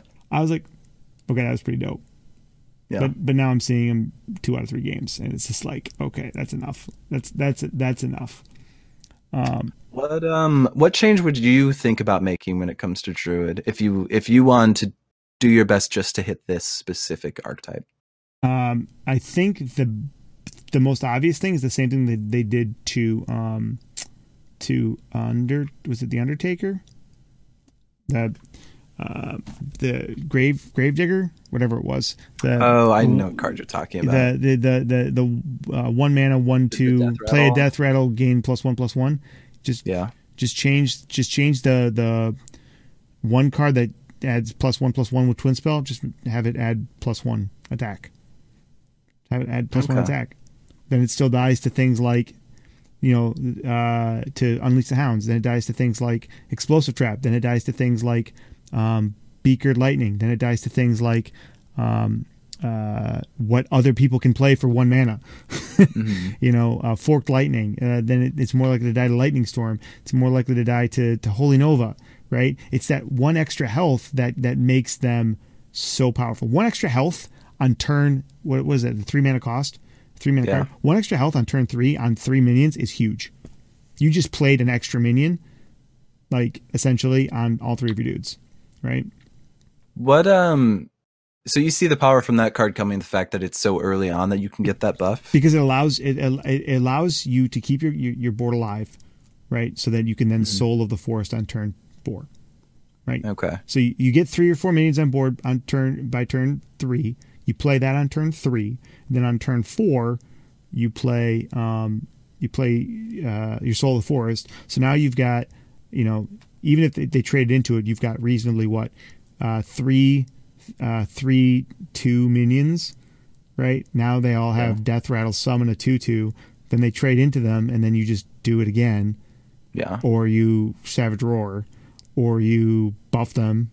you know, it enables too many things by having that extra health. That health is such. You talked about the, the big butt on Vargoth being, uh, you know, kind of a subtle advantage of that card. Well, the ability to put a big butt on all of your minions is the strength, uh, one of the strengths of that deck in general, right? Yeah. Um, and then the other thing is, is the twin spell probably probably is undercosted. It's probably undercosted, and I hate to say that. I hate to say that, but it should probably be nine or ten mana, and I think it would still see play in that deck, and the deck would still be viable. Yeah. It's It interesting to forces look at them the to use more of their resources before they can do that, right? Because how many times did they Mm-hmm. play that on turn eight, on curve, on turn eight, and still have three or four cards in their hand, right? Yeah. Now they have to use those other resources, and instead of just being something that they can then play and then use those other resources to buff, now they have to use those other resources to be able to play it, right? So they Mm-hmm. can't, they, they they shouldn't get their cake and to eat it too, because nobody else nobody else has that kind of has that kind of sustain. Nobody else has that kind of value. Yeah. Name another class. and I think that's a good that. point. Yeah. You you can't you just don't have that. Maybe maybe I don't know. Old mid range hunter. Uh, I mean, the current mid-range hunter now. Yeah. Exactly. That well that's even that the fact that I'm comparing the most powerful deck arguably towards the end of last season. Mhm. Um and and realizing it doesn't touch that, but that's just, you know, that goes to tell you the power level. Yeah. Um yeah, it is interesting because my my whole thought was the fact that y- you mentioned, you know, the plus one plus one on turn three, um, and how that's so powerful because they already run Power of the Wild, which is two man, obviously plus one plus one.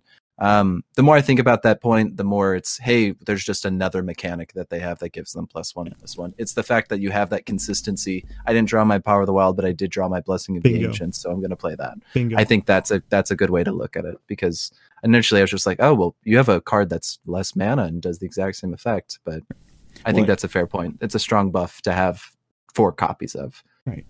Actually, six. What, would that be? Six, Six. copies because you have yeah, twin spell. Yeah, yeah. Well, you have four copies of it from those twin. You have four copies because you have the, the the card twice, and then the card twice, and then you've got two more copies from Power of the Wild, yeah, which does the same thing for two mana, but it doesn't have twin spell. But now you throw in the other value generating card, the the legendary that lets you have both copies. Gives you another copy plus another one of your choose spells. So yeah. now you've got even more. Like I We said, didn't even talk about keeper yet. Yeah, I that's I mean we've been talking about this deck for 30 minutes and we barely even scratched the surface of how of, of, of all of the ways that and again it's not that it's not that the deck in and of itself is too powerful. It's more powerful Mm-hmm. than anything else that can compete against it. Right?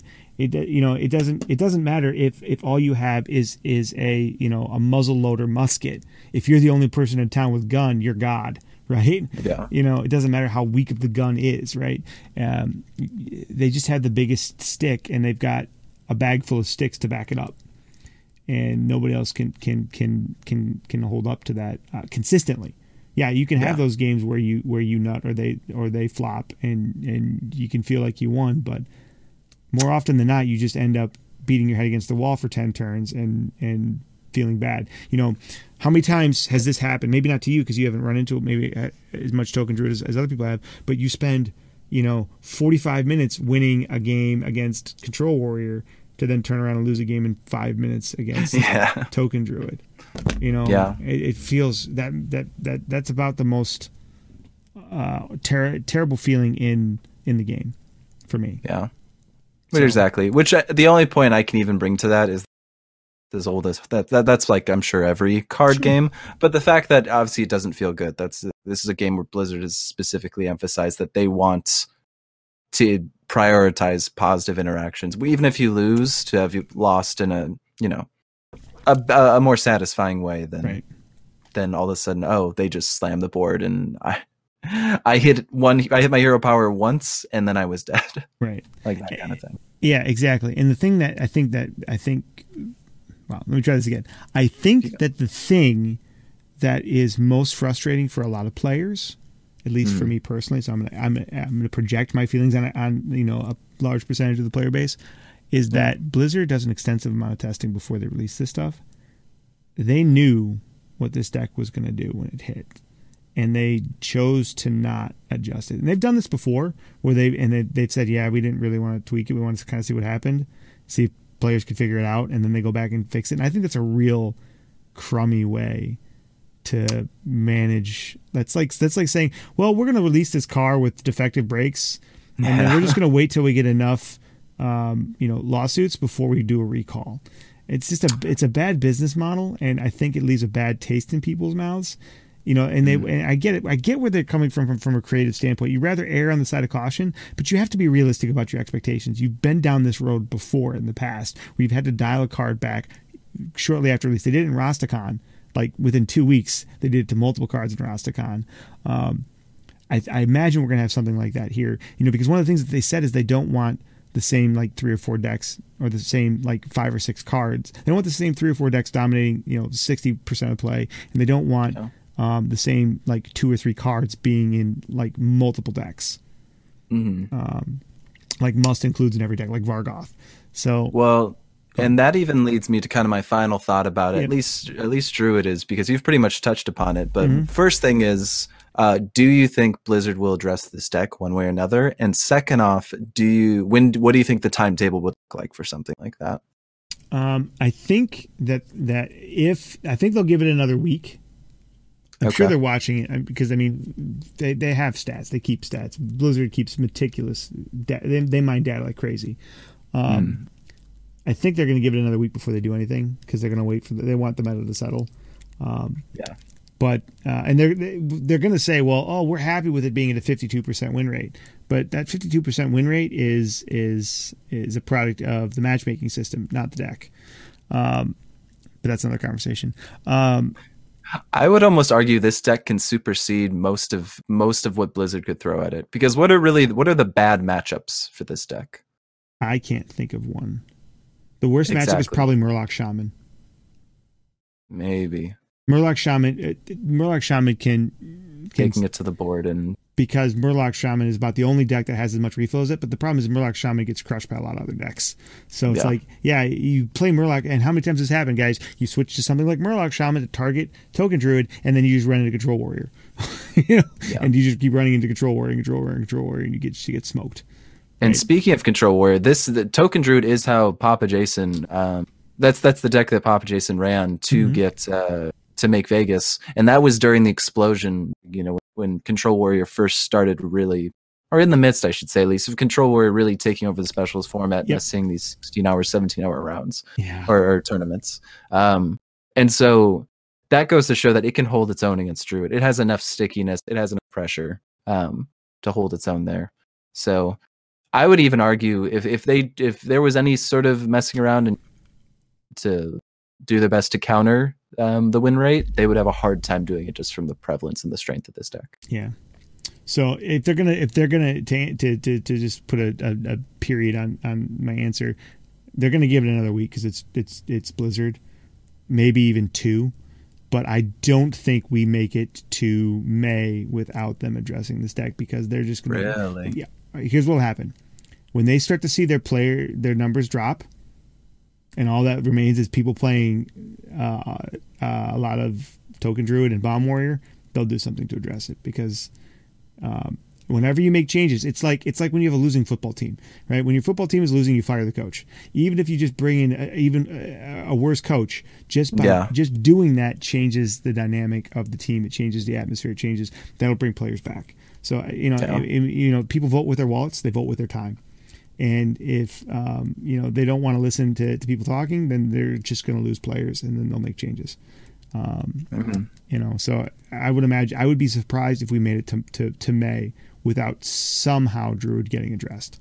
Maybe not in the way we think of, because they have all they have the deep metrics that they, Yeah. they can really see the numbers. But I, I think they're going to have to do something with it. Bomb Warrior, I don't expect to get touched, but Token Druid probably, yeah. Yeah, I think if uh, if Warrior of any kind will get probably going to be the uh, um. I, I'm pretty sure that's the name. I hate that I'm not as familiar with all. I didn't, I didn't hear. I didn't. You might cut out. Oh, The uh the Elysiana, the the one that shuffles five different cards Yeah. twice into your deck. Um or however however the yeah. Uh yeah, that will will be addressed in one way or another, even if it's not a straight nerf tournament ban or something. I don't know. Um but that will definitely get touched. As why far would, as they, why would they nerf that card? That's the only answer people have to Bomb Warrior. Oh, I mean I can't tell if that's facetious or not. No, I'm serious. Like, like Oh. how else? Would- what other interaction do you have to remove bombs from your deck? Um That's you've that, got that and that and Rafaam, yeah. But that's the only neutral answer that you have. Like, Oh, that's true. so everybody has to play Warlock now because everybody was playing Bomb Druid. Nah, I, I don't think they I- touch. Uh, I don't think they touch her. I think the tournament timers are enough reason. Oh, they I might they the might fact- ban her from tournament play. well, I don't think exactly, and that's yeah, exactly, yeah. And I, I think that's just they'll dress in some way. Mm, Um, but even talking about Druid, I would honestly be surprised if something was done really? this month. Okay. Yeah, I can see. Again, these are our, our kind of you know, uh, what's the word I'm looking for? I'll just describe it another way and say that they're kind of just like, you know, ar- arbitrary. They're arbitrary numbers. But Sure. I can imagine the team saying, you know what, we're gonna have a month from launch. We're gonna. That's enough time for us to really have a settled down meta in the way that we think it should be because there's still archetypes like you said Mecha'thun warriors is a list that you're starting to see more and more Mhm. Um, handlock warlock i think is going to keep seeing more and more play i think there's a lot of lists out there um, and i think there's also time where blizzard's going to look and say okay we see that this deck is overperforming now we want to see the reaction that happens to that um, because there are just that's the way metas develop is the Mhm. fact that a list gets popular people start to counter that list they do a good job if they if they're able to do a good enough job people want to counter those lists and then you keep getting this sort of fluid organic Right. change to them 100%. um so i can see blizzard i think they if we see what we're still seeing um i think blizzard will address druid but i don't think it's a sure thing and i definitely don't think it's a sure thing Yeah, and you know what? Now that you now that you said that, I, I was thinking about it a little more. A fair a fair thing to consider that how fast they adjusted cards in Rasta, Rastakhan was the fact Yeah. that they had a year of the same meta, and the meta didn't change, and it just made the same archetypes or whatever. They they had That's a good they, point. they had consistent data there. So yeah, yeah, taking into account that that, that they had a year's worth of data or two years worth of data almost with um, with with some of the cars that were in there, that actually makes a lot of sense. So yeah, they might they might wait a little longer. You're right. You- I, I didn't think about that when I was making that statement. So I wouldn't be surprised if they waited longer. But um, if they did follow the other pattern, you know, so we'll see. Yeah, of course. And obviously, it turns into you know how the community. I think um, we'll address it a little bit later as well. But there was a recent, as in today, actually, I think either today or yesterday, where um, in Arena, Rogue had a fifty-seven percent win rate, something great. Something it was like- overwhelming. it was like fifty. It was like fifty nine or sixty. Sixty three percent, I think it was. Too cool was talking about it on my channel. It was over sixty percent at one point, which is which is just yeah. and like and like those are numbers that you, those are numbers you obviously have to do something. This Mhm. Druid deck does not have a percent win rate, so it's not going to see the the prompt response that we saw in Arena. Um, but the fact that uh, what happened as a result of that is Blizzard nerfed the buckets that Rogue was getting and and lowered the chance that you would get to get these cards that Rogue was using to dominate the meta. Um, Druid has a sixty percent win rate right now. The best with Token, Yes. no, I'm wow. looking at it right now as of today. If you look at Legend to 20, not just the higher ranks, if you look at Legend to 20, it's a 60.13% win rate according to HS Replay. Yeah, that's pretty. Is it how many games? Oh, let me let me update. Or is that just saying Druid is it? Yeah. It's The only thing I had someone mention like Zoolock having a percent win rate or something, and it was a list that only had 700 games on it. Yeah, this one is a, a, a only about 500, but when you look at the game the deck that has 504,000 games, it's at Mhm. a 59% win rate, Okay, yeah, that's which that's solid enough evidence. 1% behind it. yeah. One- well, then those are yeah, those are real numbers, yeah.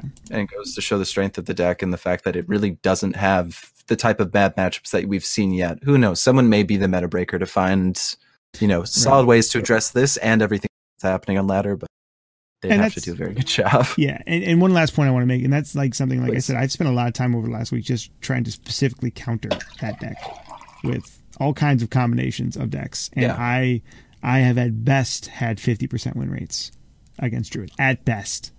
That's Yeah. that's the ceiling, right? Is fifty percent.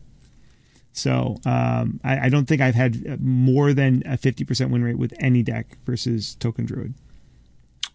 Even when I've specifically tried to counter it, so I think we've beaten this to a dead. Uh, We really have. yeah. So is it, I- I'll give you the last word if there's any last point that you want to make, but I think we should we should probably move on to some of because there's guys, believe it or not, even though we've talked between Token and, and Bomb Warrior, we've talked about 45 to 50 percent of the meta. There are other decks out there that we want to talk about. Yeah, I was gonna say, can you imagine we were worried about you know filling time tonight? right, right. Um, no, I think that's I, I think we we covered it very well. I think I really appreciate the perspective you brought because it made me think about things I wasn't thinking of. Um, but yeah, I know just the minor summary is is hey, we think Bomb Warrior is not, you know, it's not all it's cracked up to be, and we think if anything, Druid is probably people recognize it should probably have a higher play rate, honestly, with the success that it's seeing. Right. I agree. Um, so, what other decks are you seeing? Uh, what what's the next deck that jumps out to you as as a deck that, that you're like, this is a cool deck? Um, let me because I've got a little. I've got a little. Oh, actually, okay. So two lists because I think they're so fun in the way that they do what they do. Mhm. Um, and they're both very similar. So, Big Shaman and Big Paladin. Nice. Um, Big Paladin running like duel, of course, and everything. Mhm, mhm. Big Shaman. There's the four four that it creates a copy of a minion in your deck. There's Mhm. Eureka. All these different mechanics. All very. I don't know. Again, anyone who who's familiar with me knows that I slammed Cubelock, so they know I love Heck to yeah. cheat things out Uh-huh. um and and yeah these are these are just the uh, you know the cousins of of cheating things out when it comes to Cubelock like it's Mhm. it's uh, they're just such cool decks Same thing with, um, with with Mage too. Conjure Mage. Well. oh yeah Does the same except thing. ah, that feels much more oppressive oh yeah, that deck that deck is that deck is can go off. I can talk about you know big shaman and, and dual paladin such big paladin with a smile on my face and if you i think people probably saw i, I almost had a frown when you mentioned You're right. Yeah. Because it's more it's so much more consistent and It it's so much better yeah. It's a it's a it's it's a viable deck. It's gonna see some play. Yeah. Yeah. It's uh so the, so those are the 2 Mm-hmm. decks that I really like right now at least. I haven't really touched them, but I think they're very exciting, very fun decks. What about Mhm. you? Um, so if we're talking about decks that I like, that I think are Mm-hmm. fun and interesting, um, I stumbled. I didn't know at the time because I, I didn't I didn't net deck any decks for like the 1st Mm-hmm. week of the meta. Like I was just like in the dark, in the blind. You know, chat might throw an idea at me, but other other than than chat suggesting things, I I, I either came up with stuff by thinking about it or running into things on the meta. Or on the meta, Yeah. on the ladder as I was incur- encountering things, and so I started tinkering around with Rogue because I had, you know, I had high hopes for for Rogue and Oh, Rogue shenanigans this season, and I and I had this deck and I, I called it um, uh, IDFK, and I'll let you figure out what that uh, stands for because I didn't know what the deck was turning into. Um, I just Yeah. started throwing synergies in this deck that I thought looked really cool, and it's a super greedy, like really like combo-y, like 15 different way to win uh, deck. Had Chef Nomi in there. It had like uh, Togwaggle in there. At one point, I had Archivist in there. I mean, it was just like it was all over the place. But I really like kind of how that works, where you can like um, Myra's out your your entire deck, play your Chef Nomi, and then you can throw um, you can throw Togwaggle scheme on something to not take fatigue damage, and then on, a later turn you can play, um, or if you've got um, if you've got um, uh, prep, you can like play um, uh, our academic espionage, so you don't you don't take fatigue damage. But now you have this big board full of six sixes, right? And they Yeah. have to de- they have to deal with it. Or you can you know if you if you have enough health, you don't have to put anything back in your deck, and then you can just shadow step it back to your hand and do it again, right? Mhm. Uh, or t- or whatever. So I- think that was a that's a really fun deck. I think that that um, that is going to be. Um, Chef Nomi, which we were all making fun of at one point, I think Chef Nomi is, is going to turn out to be a um, kind of a win condition for a couple of decks. In, in, I know in Priest it works. I know in, in Rogue Yeah. it works because I made it work, um, and I know it can ex- it can work in, in Warrior because Warrior's another c- class that can go to fatigue easily. Um, And I even played it in Shaman at one point because I had this uh, when I was tinkering around with with Shaman, I I was going to fatigue quite often, so I threw Chef Nomi in there, and I even got a Chef Nomi went off in in, uh, in in fatigue Shaman. Um, Yeah. So it, it's just a it's a fun card, right? And um, and and it's not oppressive because like if you know what they're doing. You just Yeah. save a vanish, or you save a you know a, a one board clear, and, and you're and you're good to go. Unless it's rogue, then you need more than one. But um, Oh. generally speaking, it's not it's not super oppressive, right? But it's just strong, and I like it. That's a deck that I really enjoyed. Um, I've been tinkering around with with I, I've said it multiple times. I've been the last 48 hours or 36 hours or so. I've been playing around with a lot of Control Shaman. It's a fun deck. Um, with the rise of Control Mage and Control Warrior, it's not as good as it was 24 Probably hours ago. second fiddle. Yeah. Yeah. it's not as good as it was 24 hours ago, but for about 24 hours there, I was having a lot of fun with it. I got all the way up to rank Yeah. four or five stars with it. Almost hit the almost hit rank three with it.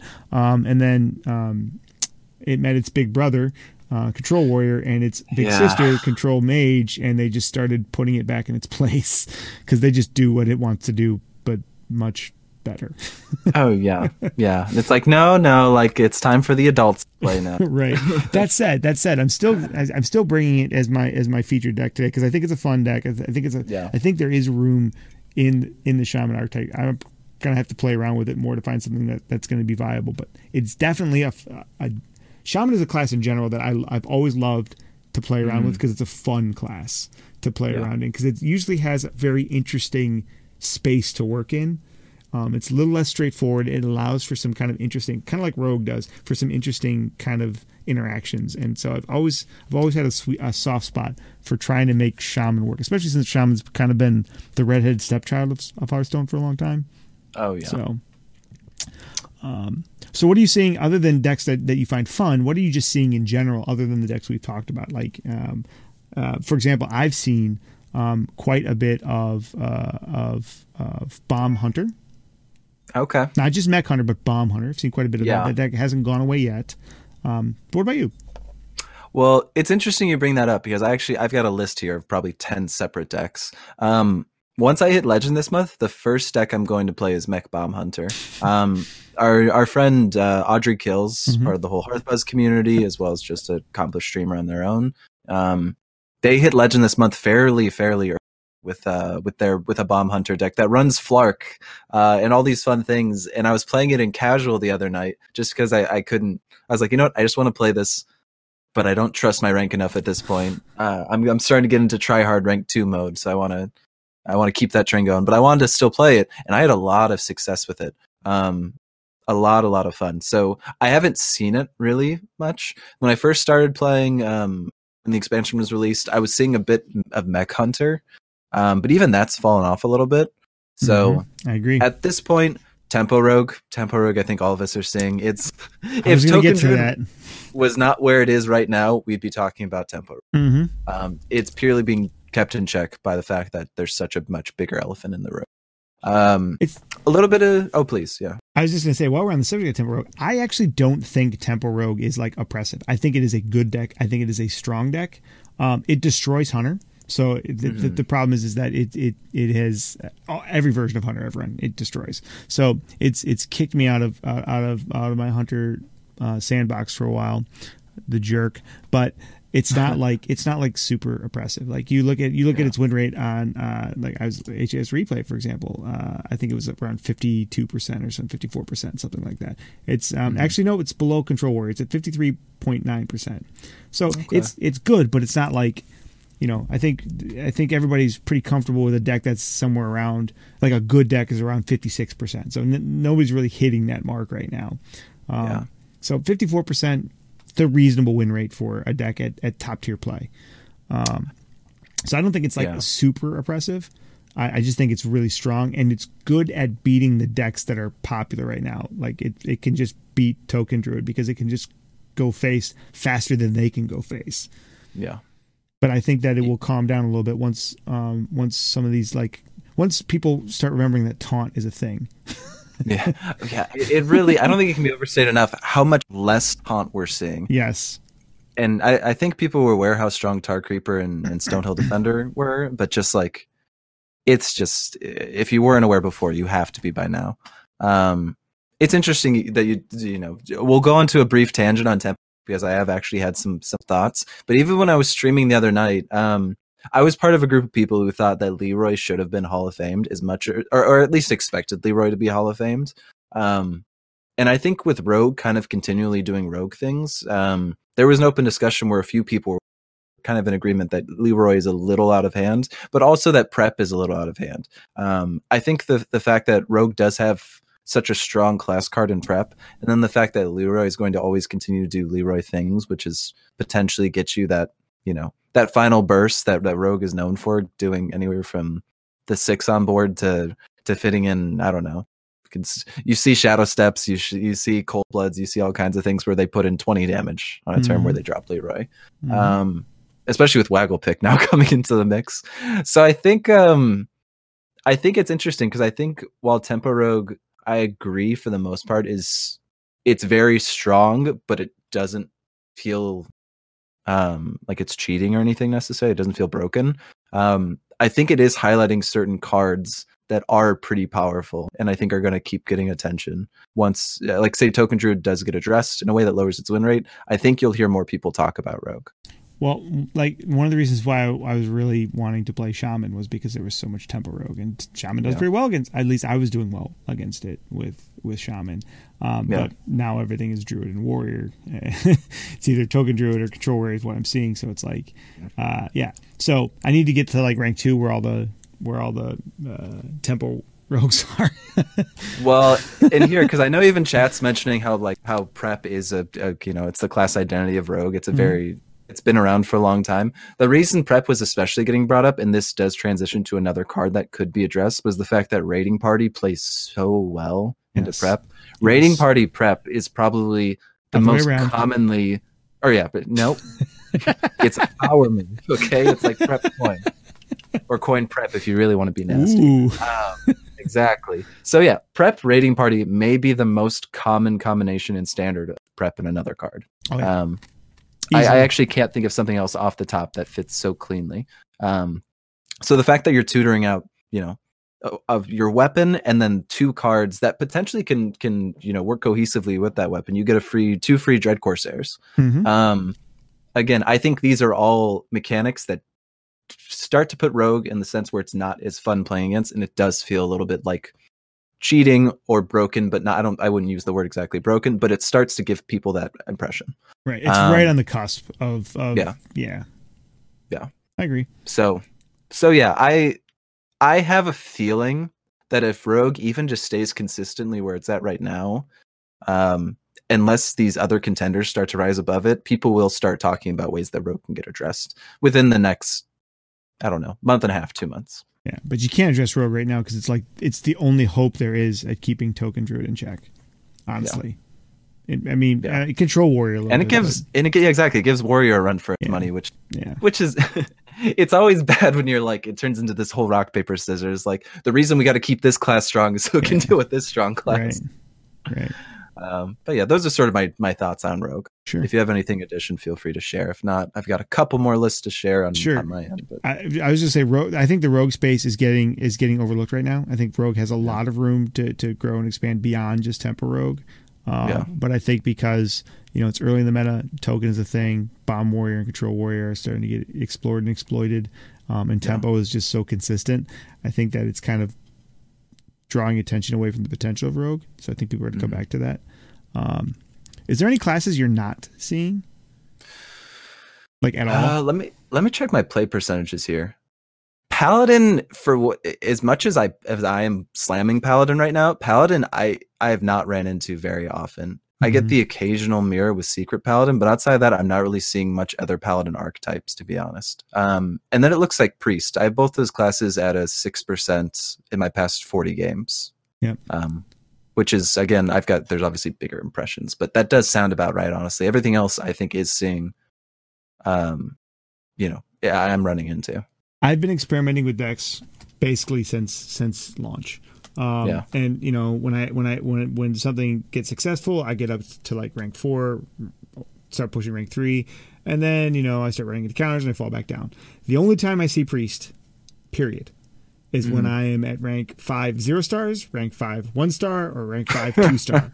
As soon as I Oh, that's brutal. as soon as, as soon as I start getting to rank five, three star, four star, or or, or four star, five star, or getting in rank, uh, priest disappears.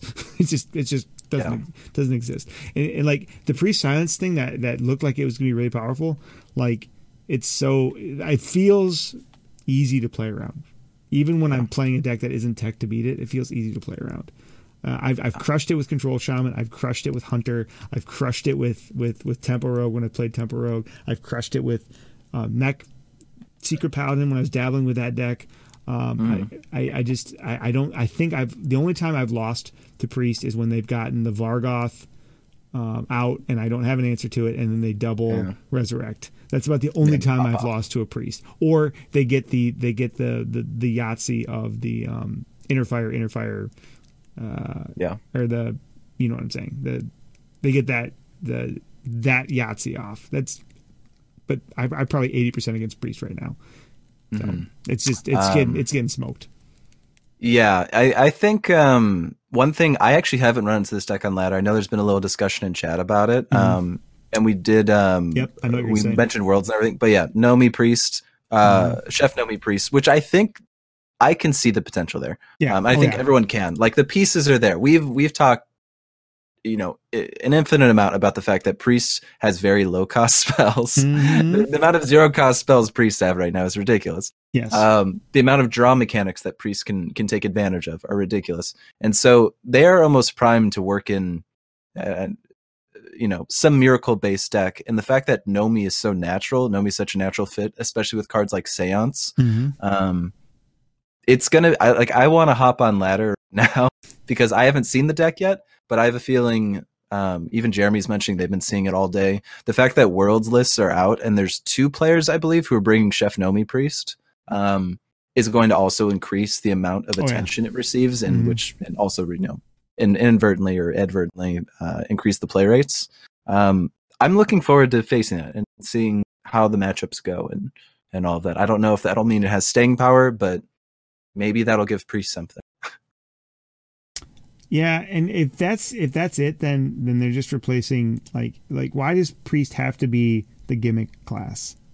Well, Like that's yeah, like this come one on. trick, like you know, yeah, like like they're either identity based around, yeah you know, yeah they're they're either hitting you in the face with with a big blood minion that you just didn't have one removal for, or they're doing some like OTK gimmick, and there's just like no in between. Like uh, like I, remember talking on like episode two or three of the Orbit when X was super No. excited about this this idea of like a, a super Mm. aggressive like shadow priest flip flip the, the the the class on its head for just just just for a couple months and Mm. they just they didn't they did more of the same and it just feels like a weaker version of what priest was six months ago but basically the same thing yeah, and and less equipped to handle. Getting rid of Shadow Visions, yeah. getting rid of, as I mentioned, Spirit Lash. I I think people are really probably gonna. Especially as we're seeing these token decks like Token Druid and these, uh, you know, they swarm the board sort of powerful decks. Spirit, uh, Spirit Lash wouldn't have wouldn't have stopped these. If if if um, Beakered Lightning, a free one damage can't stop it, then a two mana one damage can't stop it. Uh, I'd ar- I'd argue just from the fact that Priest does have spell damage mechanics, yeah. um, and everything. I, I think So does there Shaman, could though. have been a role. Well, exactly, that's true. But you're getting life steal on top of that. Um, So Either way, they- with, they with- don't. Well, that is true too. Either way, they don't have any of that. They don't have their psychic scream. Nothing. Yeah. Psychic Scream was, was was really the answer because drawing drawing a one mana one one when you want to draw your eight God. mana spell that's what that's what would slow Token Druid down. Yeah, Blizzard knows they've done something wrong when I'm rooting for Priest to get psychic scream off right now. Uh, yeah, that's when that's when we're in the bad universe. Well, yeah, we're in the upside down right now. yeah. Um, anything else in the in the meta you think we need to we need to touch on? Uh, I'm just gonna list through these, but I don't Sure. Oh, think yeah, we have yeah. to deep dive into any Yep, of these because a lot of them are self-explanatory. or At least don't need. Um, Summon Mage is probably the most noteworthy one. Mhm. Um, I think that we could actually have a, a bigger Khadgar? discussion about.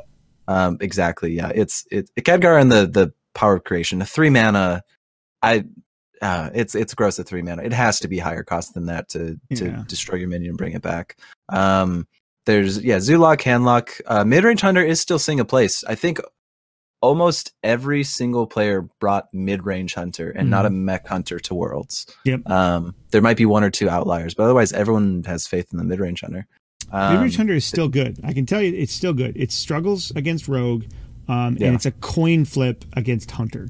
Or against Yeah. druid. Oh, It's- it's a- Druid. I'm sorry, it's a coin flip against druid, um, and Yeah. it's still good enough to beat um, uh, slow warrior decks. It can't. It Mm-hmm. can't beat OTK warrior, um, or it can't beat Mecha'thun warrior. So that's that's that's the problem because in order unless you're playing a non beast variant, because then you need things that can pull stuff out of the deck. But I, I digress. But mid range hunter Yeah. is still good. It's just yeah. the things that are really strong right now are, are are very prevalent, so it's pushing it down a little bit.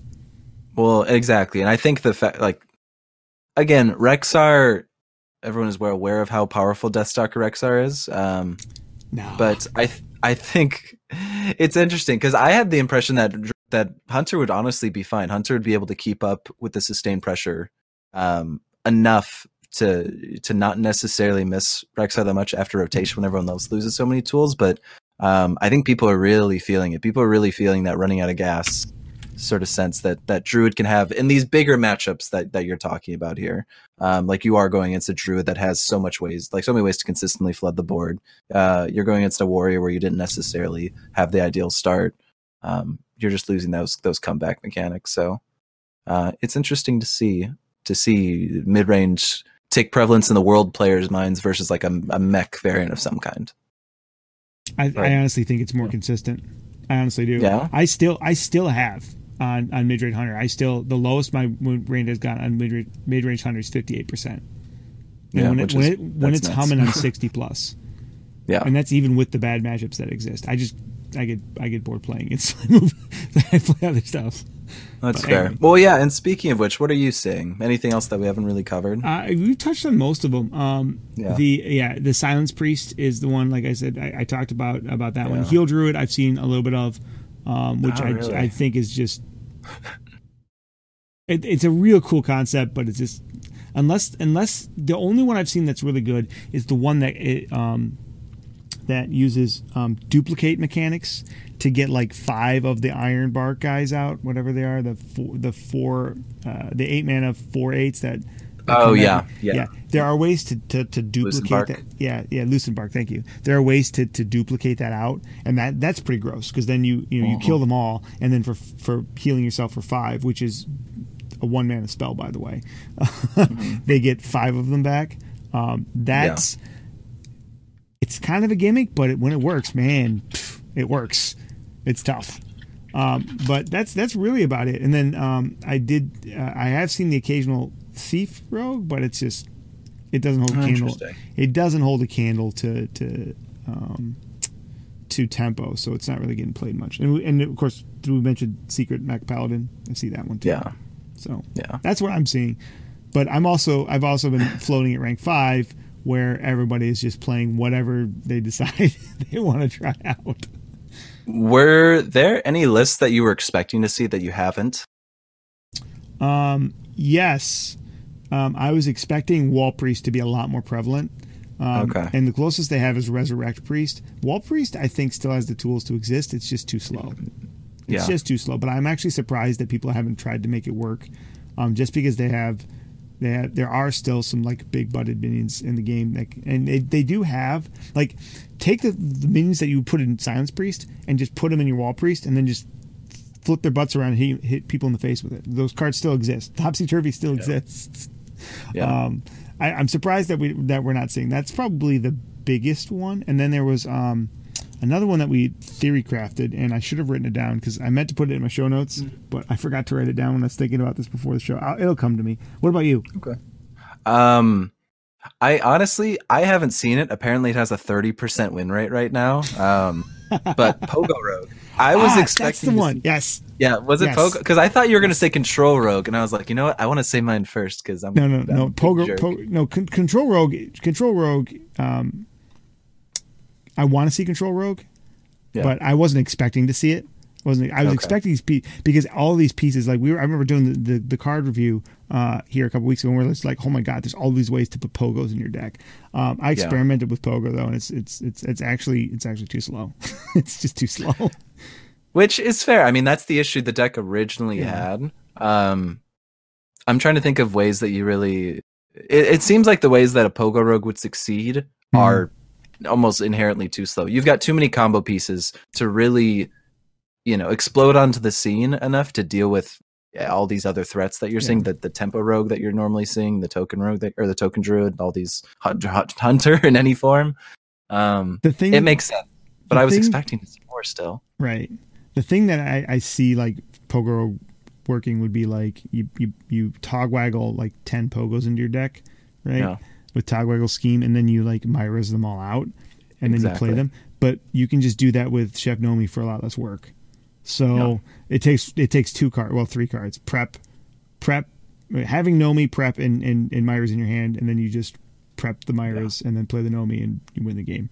Um, you know, Yeah. theoretically on turn what nine? Anyway. Yeah. But yeah, control rogue I would I would like to see, but I'm not I'm not surprised we don't see it. Like I just knew I knew that looking at the um at the uh, at the cards that were coming out that that tempo and like, I thought Togwaggle and things like that were going to were going to be prevalent. And tempo is, but tempo rogue's always going to be a thing because that's kind of their it's kind of their archetype. But just like just like Yeah. some sort of mid range aggro hunter is always going to be a thing. Same thing with tempo rogue. That's always going to be a thing because of the way that their cards work. Um, at least it Oh, should yeah. be if they're if they're sticking to class identity. It, exactly. It's, it's talk about literally the identity. Just like Yeah. control warrior is always going to be a thing, guys. Sorry, and it's it, that's literally what it does. Yeah. If you if you didn't accept that fact, you know, almost what are we five years into Yeah. Hearthstone? We're coming up on five. Yeah, years. no, we're Yeah, over yeah. five years. Yeah. Then No, we're just over it's, five it's years. time to, to it's time to you know swallow that pill. five and a half since beta. Five years since Like release. actual. Yeah. Yeah. So So yeah. There you go. okay. But yeah, a lot of a lot to cover. I'm excited for the way these sort of conversations go in the next. I would say within the next two weeks, so Mhm. two episodes from now, we will have, you know, our mate. Like this won't this won't be a discussion that has so much variety in it. I think Yeah. we will really know and hammer down right away. This is what I'm seeing. this is what's prevalent. Yep. Uh, We'll know what the top. So- Yeah, we'll know what the tier like the top three decks are. We'll know what like the tier the because it'll be probably like it always is. Like there'll be two to five decks that are floating in and out of the tier one, and there'll be like five decks that are in tier two, and then there's decks that nobody plays because they're not the top seven or eight decks. yeah. Uh, yeah, and we'll know what those are. You, I think you're absolutely right. It's usually about three to four weeks is when the meta hashes out, and, and I think you nailed the time frame on that 100. percent Um, In the so, yeah. meantime, though, what uh, let's let's let's talk about what, what we've been uh, what we've been playing around with. Um, one is a viable ladder climbing deck brought by Mr. Rude Clouds, and one is a deck that I really wanted to work, and it's a lot of fun to play. God, it's so greedy. It's so if you love greedy, ridiculous decks, this is a fun deck. But Yeah. if it, if you don't want to lose to a bunch of control warriors, don't play it. so uh, let's let's switch over to the board, and then Yeah. uh, we'll pop them up there, and then uh, yeah. And then uh, why don't you go first? Uh, for some reason, when I when I populated your list in into the to the, the deck code here, it didn't put the Mhm. name of your deck in. But Oh, exciting! yeah, the the one here that's closest to us on on the left, if you're facing it, is uh, is Okay. is uh, Rude Cloud's deck. Rude, why don't you talk about it? I would love to. Uh, anyone who popped by the stream yesterday um, saw me just really slamming this deck, um, and I think I don't know. It's given me every reason to keep slamming it. Uh, this is a secret mech paladin. Um, I'm sure you've seen a little bit of variation, but it's it's really not as common on the ladder as I was kind of expecting. Um, the reason I'm such a fan of this deck is because um, it seems to handle itself really well against pretty much against most matchups. Um, it struggles against Rogue, um, and it does struggle against Token. I mentioned earlier on um, the ways that I normally win against Token Druid is Mhm. I can get a, co- a consecrate out on either coin three or on four before they can do their their Soul of the Forest, um, and so that's always a nice mechanic. But in general, this deck has the advantage of getting to the board quickly. You get your you usually want to have this game plan. You play your secret on one. On two, you're either playing your Sunreaver Spy, which is a two mana, two three minion. But if you have a secret on board, turns into a three four minion, which a three four for two mana is gross. That is that's just gross with no downside. Usually for that kind of stat line, there'll be a you, you give your opponent a coin or you summon a one drop or something.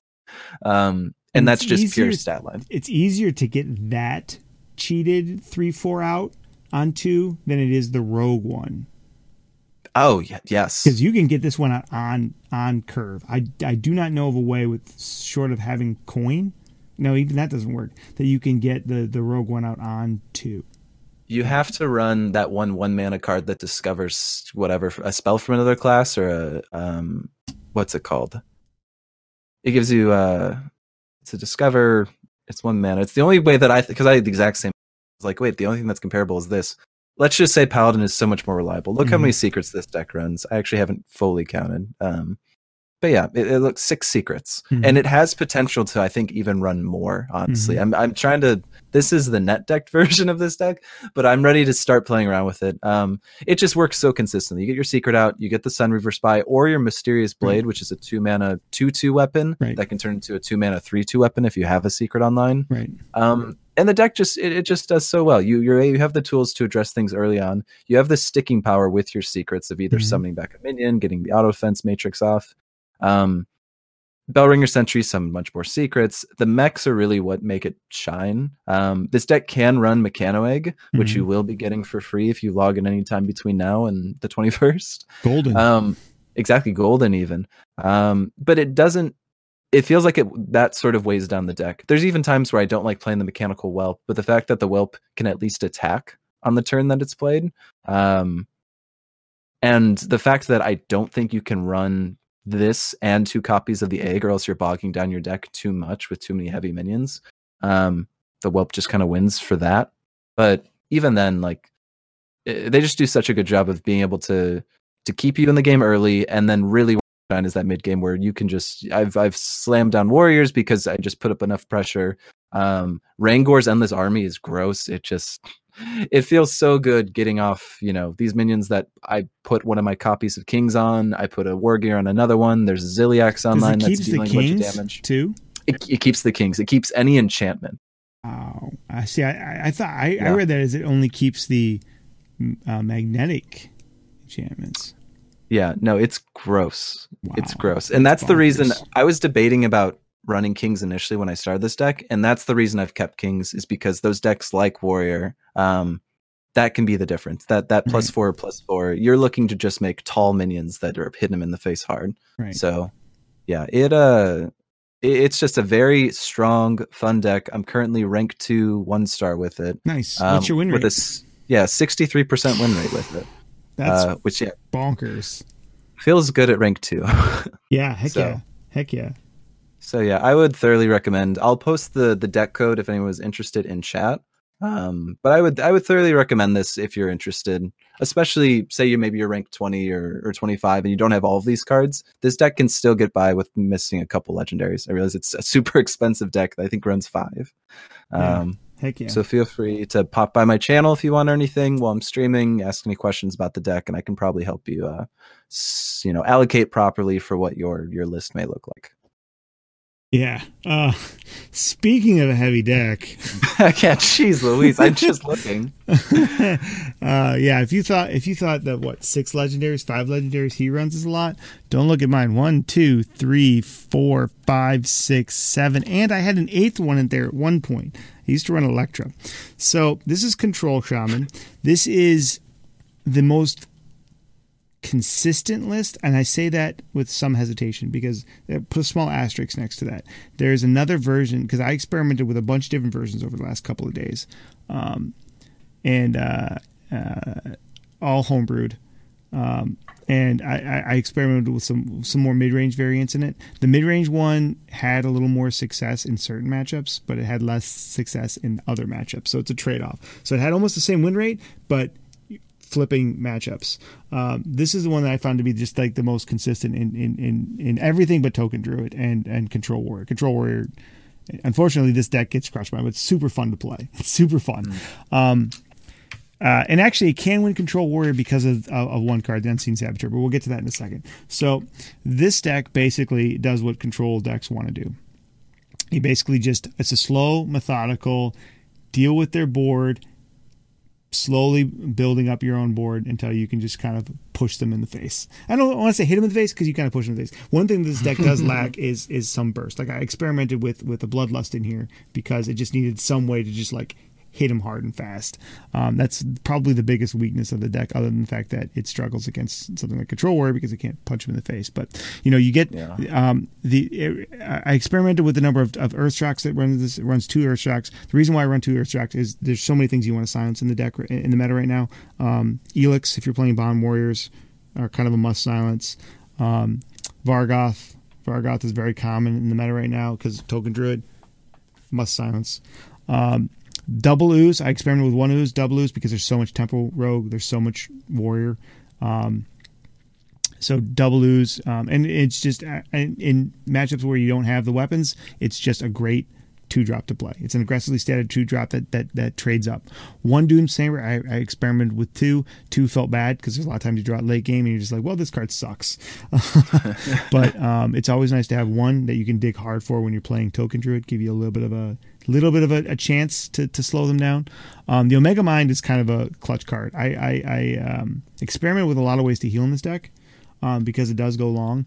Um, and yeah, you can get some, you can discover some from Hagatha and, and some of the spell discover mechanics. You can get some healing effects, but I wanted mm-hmm. one consistent heal effect. And because the fact that you run double Lightning Storm and, and the fact that you run double Hagathas, that's essentially a Reno right? You play yeah. that on turn 10 or after um, with with Hagathas, and you just you it's a full heal, even with only a couple minions. Because you know if your Hagatha has ten attack on it, you need three three three minions to to give you full heal, and the the Omega Mind counts as one, so you just need two yeah. other ones. So you pop a totem, you pop the Omega Mind, and if they have one minion on board, you full heal, right? Uh, and, and, so it's just a good way to come back into the game. Um, uh, double hex for the same reason why you run double earth shock, but the hexes are more for the, the the people that go tall, right? There's a lot of there's a lot of things right now cheating out big minions, uh, uh, mountain giants, uh, the yeah. seven eight the seven eight taunts that mages get out when they duplicate their mountain giants. Um, a plethora of other things that you can think of. Hex is always good. Hex will always be good. There's a reason why Hex got nerfed. It's it's, it's a good card. Um, Storm Chaser is is a bit probably a bit of an odd card. Storm Chaser um, does two things in this deck. Uh, that's three things. It's a decent, decently statted minions of four mana, three four, which isn't great, but it is draw, and it more importantly draws you more often than not your Hagathas. So you're not drawing your Hagatha late game as a five mana deal one damage, which feels real bad. And also mm. it enables the um, the the Sunreaver Warmages, which are um, kind of the next cool card in this deck. Um, yeah, jeez. Yeah. So, but I'll get to that. But um, Barista, just tons of value. Barista, if you don't know, is a five mana four five that um, duplicates any um, battle cry minions, and adds them to your hand. Super value card. You you can there's there's so many battle cries in this that you can hit and just get a ton of value off of. The this deck wins basically by going to fatigue because you don't have a way to like punch him in the face. I mean, you can tempo out, you know, sometimes by getting three or four minions and just hit them in the face. But generally speaking, you're trading, controlling the board, and you're just you're winning by out resourcing them. Um, mm. And that that's a great card to do that with. Um, the card that makes this deck really work is Hagatha's Scheme, um, because it just it can clear any board. If you have it in your hand long enough, it can clear any board. Super super yeah. powerful um, especially with all of the cheap mechanics that exist right now. Sunreaver Warmage is a great tempo card. It's a five mana four four that deals four damage if you're holding a spell in your hand that is five or more. This deck has three of them, and possibly more if you discover one. Uh, Ziliax is just a great heal mechanic. It, it's proactive. It rushes on the board. It allows you to heal up a little bit, usually for six, usually killing one to two minions. Um, it's just it, it, Ziliax is great in any deck. There's literally no deck I can think of that can fit Ziliax that shouldn't have Ziliax in it. Oh, yeah. if, you, if, you, can fit Ziliax, play Ziliax. Period. It's one of the best cards in the game right now. Um, Cragwaz, one card our decks have in common. yeah, exactly. um, Cragwaz is another fun addition. Um, I debated this card a lot. I put it in and took it out, put it in and took it out. It the card if you can get a um, if you can get a hex off of it, then the card has paid for itself. Having a third hex mm-hmm. in a deck is bonkers. Um, and if you can get a hex off of it and then barista, barista it back into your hand, barista uh, Lynchen it back into your hand, that Kragwas, and then play the hex again and then get it back again from Kragwas, that's absolutely insane, right? Um, so um, having that in there, and, and it combos with so many different things. I mean, you could coin into something. Um, it's great with Haunting Visions because you play the Haunting Visions, then play the free thing, you get two things back with Kragwas. All kinds of great value combinations. This deck is all about value, outvaluing your opponent, and winning the long game. Super mm-hmm. greedy, super fun. Sometimes backfires, but when it works, man, this is a good feeling. Um, Rain of Toads is just a great tempo card. Slows them down, gives you some um, some stall, um, and and can actually be an effective way to actually just put a little pressure on them. I played it on curve before just just to have three minions on board. Um, one of my favorite cards in the deck is the Unseen Saboteur.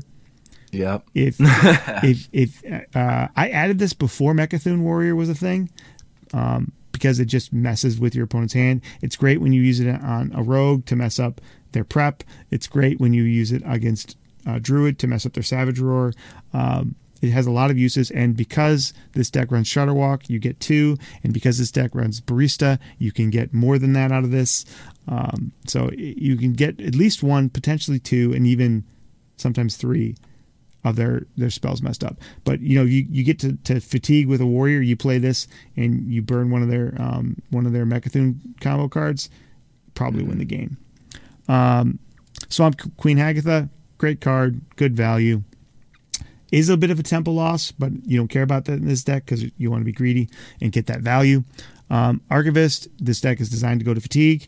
When you get there, this card keeps you alive because then you play that, and then you go into Shudderwock and you get 20 cards added to your deck or more if you have art if you use barista to pop anything back to your hand you see where i'm going with the value on this deck yeah um, uh, Hagatha, we all know the power of Hagatha. The, the, caution with Hagatha is don't play it if you've got more than six cards in your hand, because the way this deck works, you will burn cards a lot because it is a very slow deck. Walking Fountain is one of my favorite cards in this deck. I yeah. I had one, I added a second one. It's great heal, it's great removal, it's proactive. Um, in the mid and late game, it is an absolute baller card. You can take one out if you want to text something else in, but I love having two because I'm super greedy. and then Shudderwock is is is the backbone of this deck.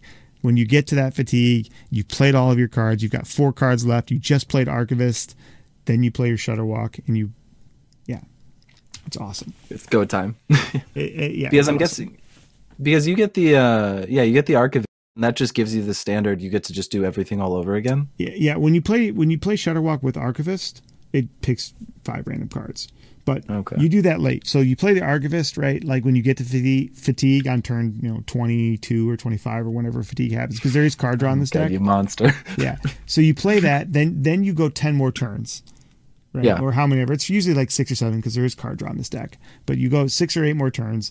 And then when you're going to hit true fatigue and your resources are running out, then you play the Shudderwock. Get just 10 random cards in your deck so you don't die of fatigue. And then you mm-hmm. just you know at that point you're just you you know you're hoping that they're fatigued and they're dying. So or you played if you're playing a bomb warrior you play it on turn eight and just get rid of the bombs and you know move on with your yeah. life. Because chances are you've got high value cards in your hand already so you don't need what's in your deck. Because there's so many high value cards in this deck. So, yeah. um, yeah it's it's it's it's pretty bonkers. Um, i love um, i love this card or this deck.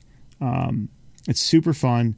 Like I said, it does struggle against Control Warrior. It can beat it. It does struggle against Token Druid. So I've stopped. I actually was trying to tech this deck to beat Token Druid because I've seen so much of it. I stopped trying.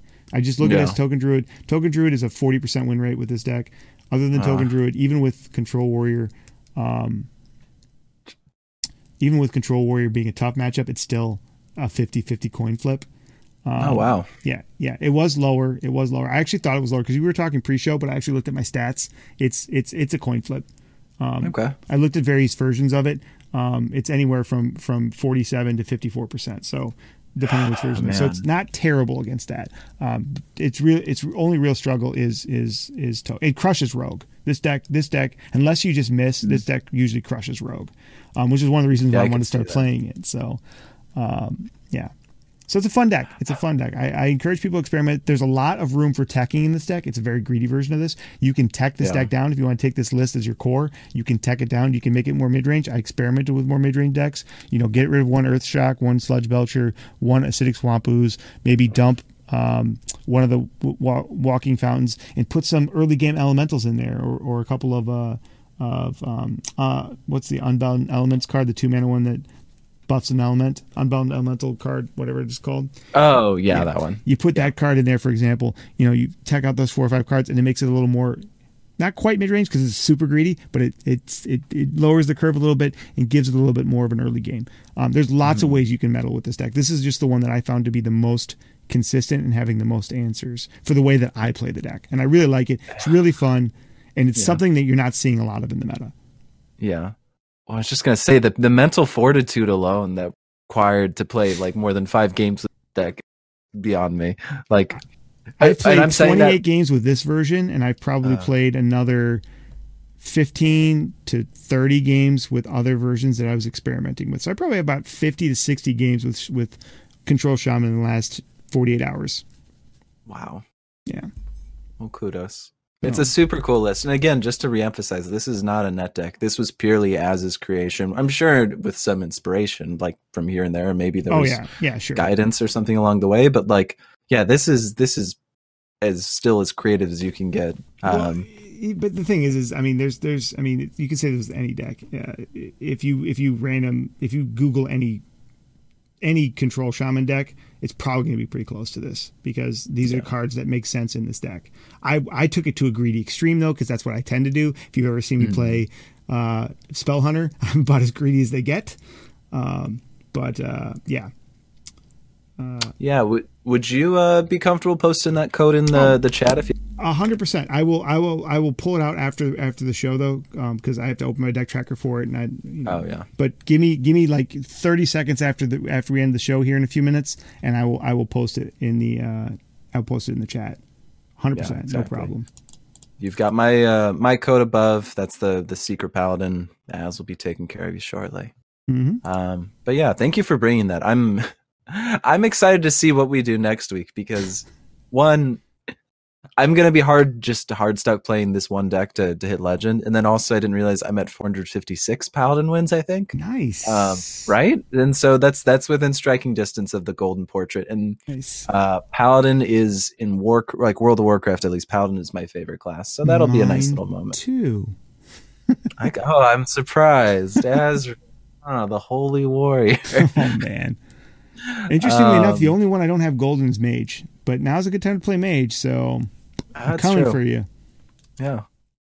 Um. Well, yeah. But there you go. Thank you for bringing it. I'm I'm excited to to like see what we bring, and then um, you see what what Exiles has been up to as well. Because I know I've been seeing Exiles offline playing a little bit, and been wanting to pick his brain. But it's sort of like you know, you see a pitcher, they've got a, a perfect game going. It's the ninth inning. You're like, you know what? I'll bother you after the game. Right. yeah. So yeah. Yeah. So it's a fun deck. Um, play it at the rank floor though, because it can be tricky to play. Um, Mhm. but it is a fun deck, and when it goes off, it, it feels like you can't lose. Oh my god, it's so over the top. It's so over I- the top. Yeah. I I just Oh, I couldn't imagine your opponents. yeah. Okay. But all right. Well, now that we've we've rolled around in our own our own love of our decks for a minute, um, I think I think it's time to start uh, wrapping things up for the evening. Yeah, yeah, I agree. Um, I did want to do just a quick overview because we did tease it with the Twitter poll, but Yep. it's going to be an abridged version because we've really we've really milked it. Yeah. Um, So for anyone who wasn't here earlier when we, when we teased uh, this week's Twitter question, um, I'll post it here in chat. Feel free to vote if you'd like. The question is, or I should say, the tweet reads, and then the question is followed by. Um, this week, it was announced that the arena rankings will now reflect players' 30 best consecutive arena runs throughout a season. Uh, the first season will be two months long instead of one month, which is what we're used to seeing. You see leaderboards the same way as standard every month. Um, they show you the top 200. Arena did the exact same thing. Um, now they're going to change that so Arena does two uh, two months instead. So the question is, do you agree with this change or are you against it?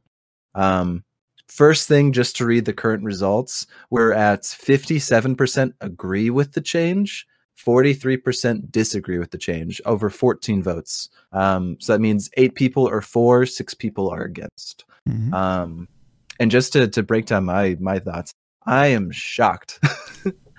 I am shocked that this was not a landslide of against this change. Um, I may have you know the bias in there of following arena streamers who've openly uh, not been for this uh, this change because of the fact that arena is very much a format that doesn't see the sort of attention that standard does. Um, it's a much you know it's a smaller community, smaller attention's usually put on it. Um, and so the idea of at least having sort of a monthly leaderboard um, that does keep people more engaged and it does bring more attention routinely to the Mhm. format because every month people are curious about how someone ended up. And every month an arena player can can say hey guess what? I'm top 200 i i hit leaderboard. There's there's a lot of good friends of the stream who um you know hit top 50 leaderboard routinely and that's a that's a good selling point for a streamer. Um so i was i was very very surprised. I think um the reason that this probably happened is because they're trying to make hearthstone again more accessible um Mhm. To players who can't put in as much time. The same thing that we've seen with these specialist tournaments where, hey, maybe someone can't make a trip out to, you know, every tour stop that we have, but they can maybe spend time online, maybe not 16, 17 hours in a row, but um, they can at least be at their computer and they don't have to buy a plane ticket to, to Right. participate in the chance to be, you know, part of this tournament. This is the same thing. Not everybody can play 30 consecutive arena runs Right. over the course of a month. Um, people had trouble hitting that, let alone being happy about those 30 runs that happen. Right. So this is helpful for the accessibility of the game, which is the direction that they are taking the competitive side of Hearthstone. Um, with that even said, though, it's tough. It's tough to to be on board with it on my end, and and I know I sort of said my piece. It'll go deeper into that. So as please feel free to throw in your your two cents. Um, yeah, I'm. I, this is another one where I'm torn. I'm torn because I Mhm. get why they're doing it, and I, I, you think intuitively like, oh yeah, like if if ladder seasons lasted two months, it, it takes a lot of pressure off that climb because it's like, man, you feel like you just got to like really hammer at it because it takes it takes a while to climb up, even for good players. Uh, it Yeah. takes you know a week or two sometimes to climb up, and that's a lot of pressure to just sit there and hammer away at it for week uh, for, for for hours on end all day long. So it's nice to, to know that you can like spread that out, out over you know seven or eight games a week instead of you know ten games a week. Um, uh, so there is that side of it, but I agree. Like it, it, for me, it would be it would be frustrating that that the one thing that I get recognition for every month is if I can make the leaderboard, and now you're cutting that in half. That that's kind of a kick in the teeth. So it's a, it's a delicate balance, and we've seen this before with Blizzard when they have to make a decision when it comes to balancing these like two two choices between playing towards the you know the five percent hot you know top end of players versus playing the 95% masses they're going to they're going to play to the masses every time because that's that's it's it's a financial decision to be to be frank it's a financial decision. And um and, and so it makes sense that they're doing it because they want they want to make it more accessible. Um but i think that any any if we look at the model of professional sports ac- across the world um the professional sports um, like football baseball, soccer, whatever you want uh, to look at. They they make the game. Um, they reward players for being good at the game, and they penalize people that that tried to circumvent that cheat or whatever. Um, and I think that if you want to make the if you want to make the, the game more entertaining for for fans, you make it as competitive as possible. And and I think this is a change that makes it slightly less competitive, even though it makes it more accessible. So I think Mm-hmm. I lean towards disagreeing with it as well, but I get why they're doing it. Yeah. Yeah, it's uh it's tough. I think the reason that something like because you can say, oh, but they're making this the, a similar sort of position and standard where they really want to make the, the pro seem seem more accessible. Right. Um the issue with Arena is Arena does not have the player count and does not have the widespread Right. um you know like like standard is just for a lot of people is Hearthstone. Yep. For you know a lot more compared to other game modes. So yeah. Oh yeah. um, so that's what they have going against it. If if it was a bigger population and you could you could see that, um, I think the change could be much more up to debate. But but yeah, the fact that you've got this this tight knit community, this much smaller area, and um, you're you're making them feel almost less uh, pervasive. Pervasive maybe is not a word, but like you said, just recognition. You know, Right. these are people who you know have core followers who are very passionate about the format. It's it's tough. So yeah, interested to see the polls open for another 17 vote. Um, we'll return to it next week, but but yeah, that's I definitely want to look at it again next week to see see if any if anything changes between now and next week. If people have a chance to like actually get that because because the announcement was just made earlier today, so Yeah. a lot of people probably aren't even aware of it. So I definitely this is one that I want. I, we post a, a poll a Twitter poll question every week, but this is one I actually want to go back and revisit because I'm curious if we get some more votes on it. So we might even retweet this one just to get a little extra. yeah. There we go. That Yeah. as boost. Doing your squats. Yeah. oh man. All right then. Um, so yeah. Um, so other than that, I think um, just a couple of reminders before we leave. Um, Remember that um, the vodcast will be up on the EO um, the EO YouTube page. Um, we're still working on getting it up on the Eternal Orbit um, website, along with the the podcast pod True Podcasts. Um, those should be coming out here pretty soon. Um, Don't forget that you can um, that you can still get into the um, HCT um, pick your your champion there you go. Took the words out of my mouth. uh, pick your champion um, for the HCT finals next week. Yeah. Who did you vote for again? I voted for Muzzy. And I'm on the Viper train. Viper so train. Yeah, I was Yeah. almost there, but I was like, eh, I want to go Muzzy. I want to go Muzzy. Yeah. Viper's a great. Muzzy's a Viper's a great player, though.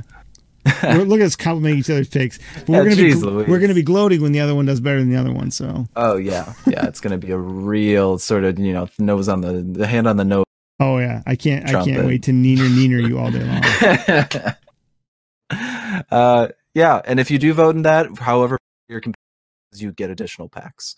Um, also, if you do v- watch the tournament, uh, the HCT World Championship for more than four hours for each stream, you will get Rastakhan's Rumbles packs. Mhm. and you will um, be eligible to do this. They're kind of doing a random uh, dump of 2,500 cards per stream that are classic cards. Um, you'll be eligible to just be gifted to Packs. classic packs. Yeah. Yeah. classic packs. There we go. So when you log in, all of a sudden you'll have a fun little gift. So yeah, all the more incentivation to. Is that the right word? Sure. Let's say it is. Uh, and yeah, so that also make sure you log in between today and the 21st. As we mentioned, it's Ignoble Garden or Noble Garden, however to talk about it Mhm. where you'll be getting a free two free golden mechano eggs Mhm. paladin 08 that uh gives you then a mechanosaur i think 88 um as well as two uh boomsday packs so Yep. free stuff just for logging in which is always nice considering they give the least free stuff of like any card game around. So it's nice whenever I- they want to give us some stuff. Yeah. Yeah, which were dust for me because I already had golden ones, but I got like you know like two K there dust for go. it, so that's pretty sweet. Exactly Not easy. complaining about that. Um, and really, last thing I think that I wanted to shout out again, we mentioned earlier, but our Mhm. good friend, teammate Blumplunk is going to start putting out daily videos. Uh, anyone here who's watching who's part of NA, maybe like myself, who you don't get to watch much of Blumplunk streams because you're usually asleep or it's your morning, you're driving to work.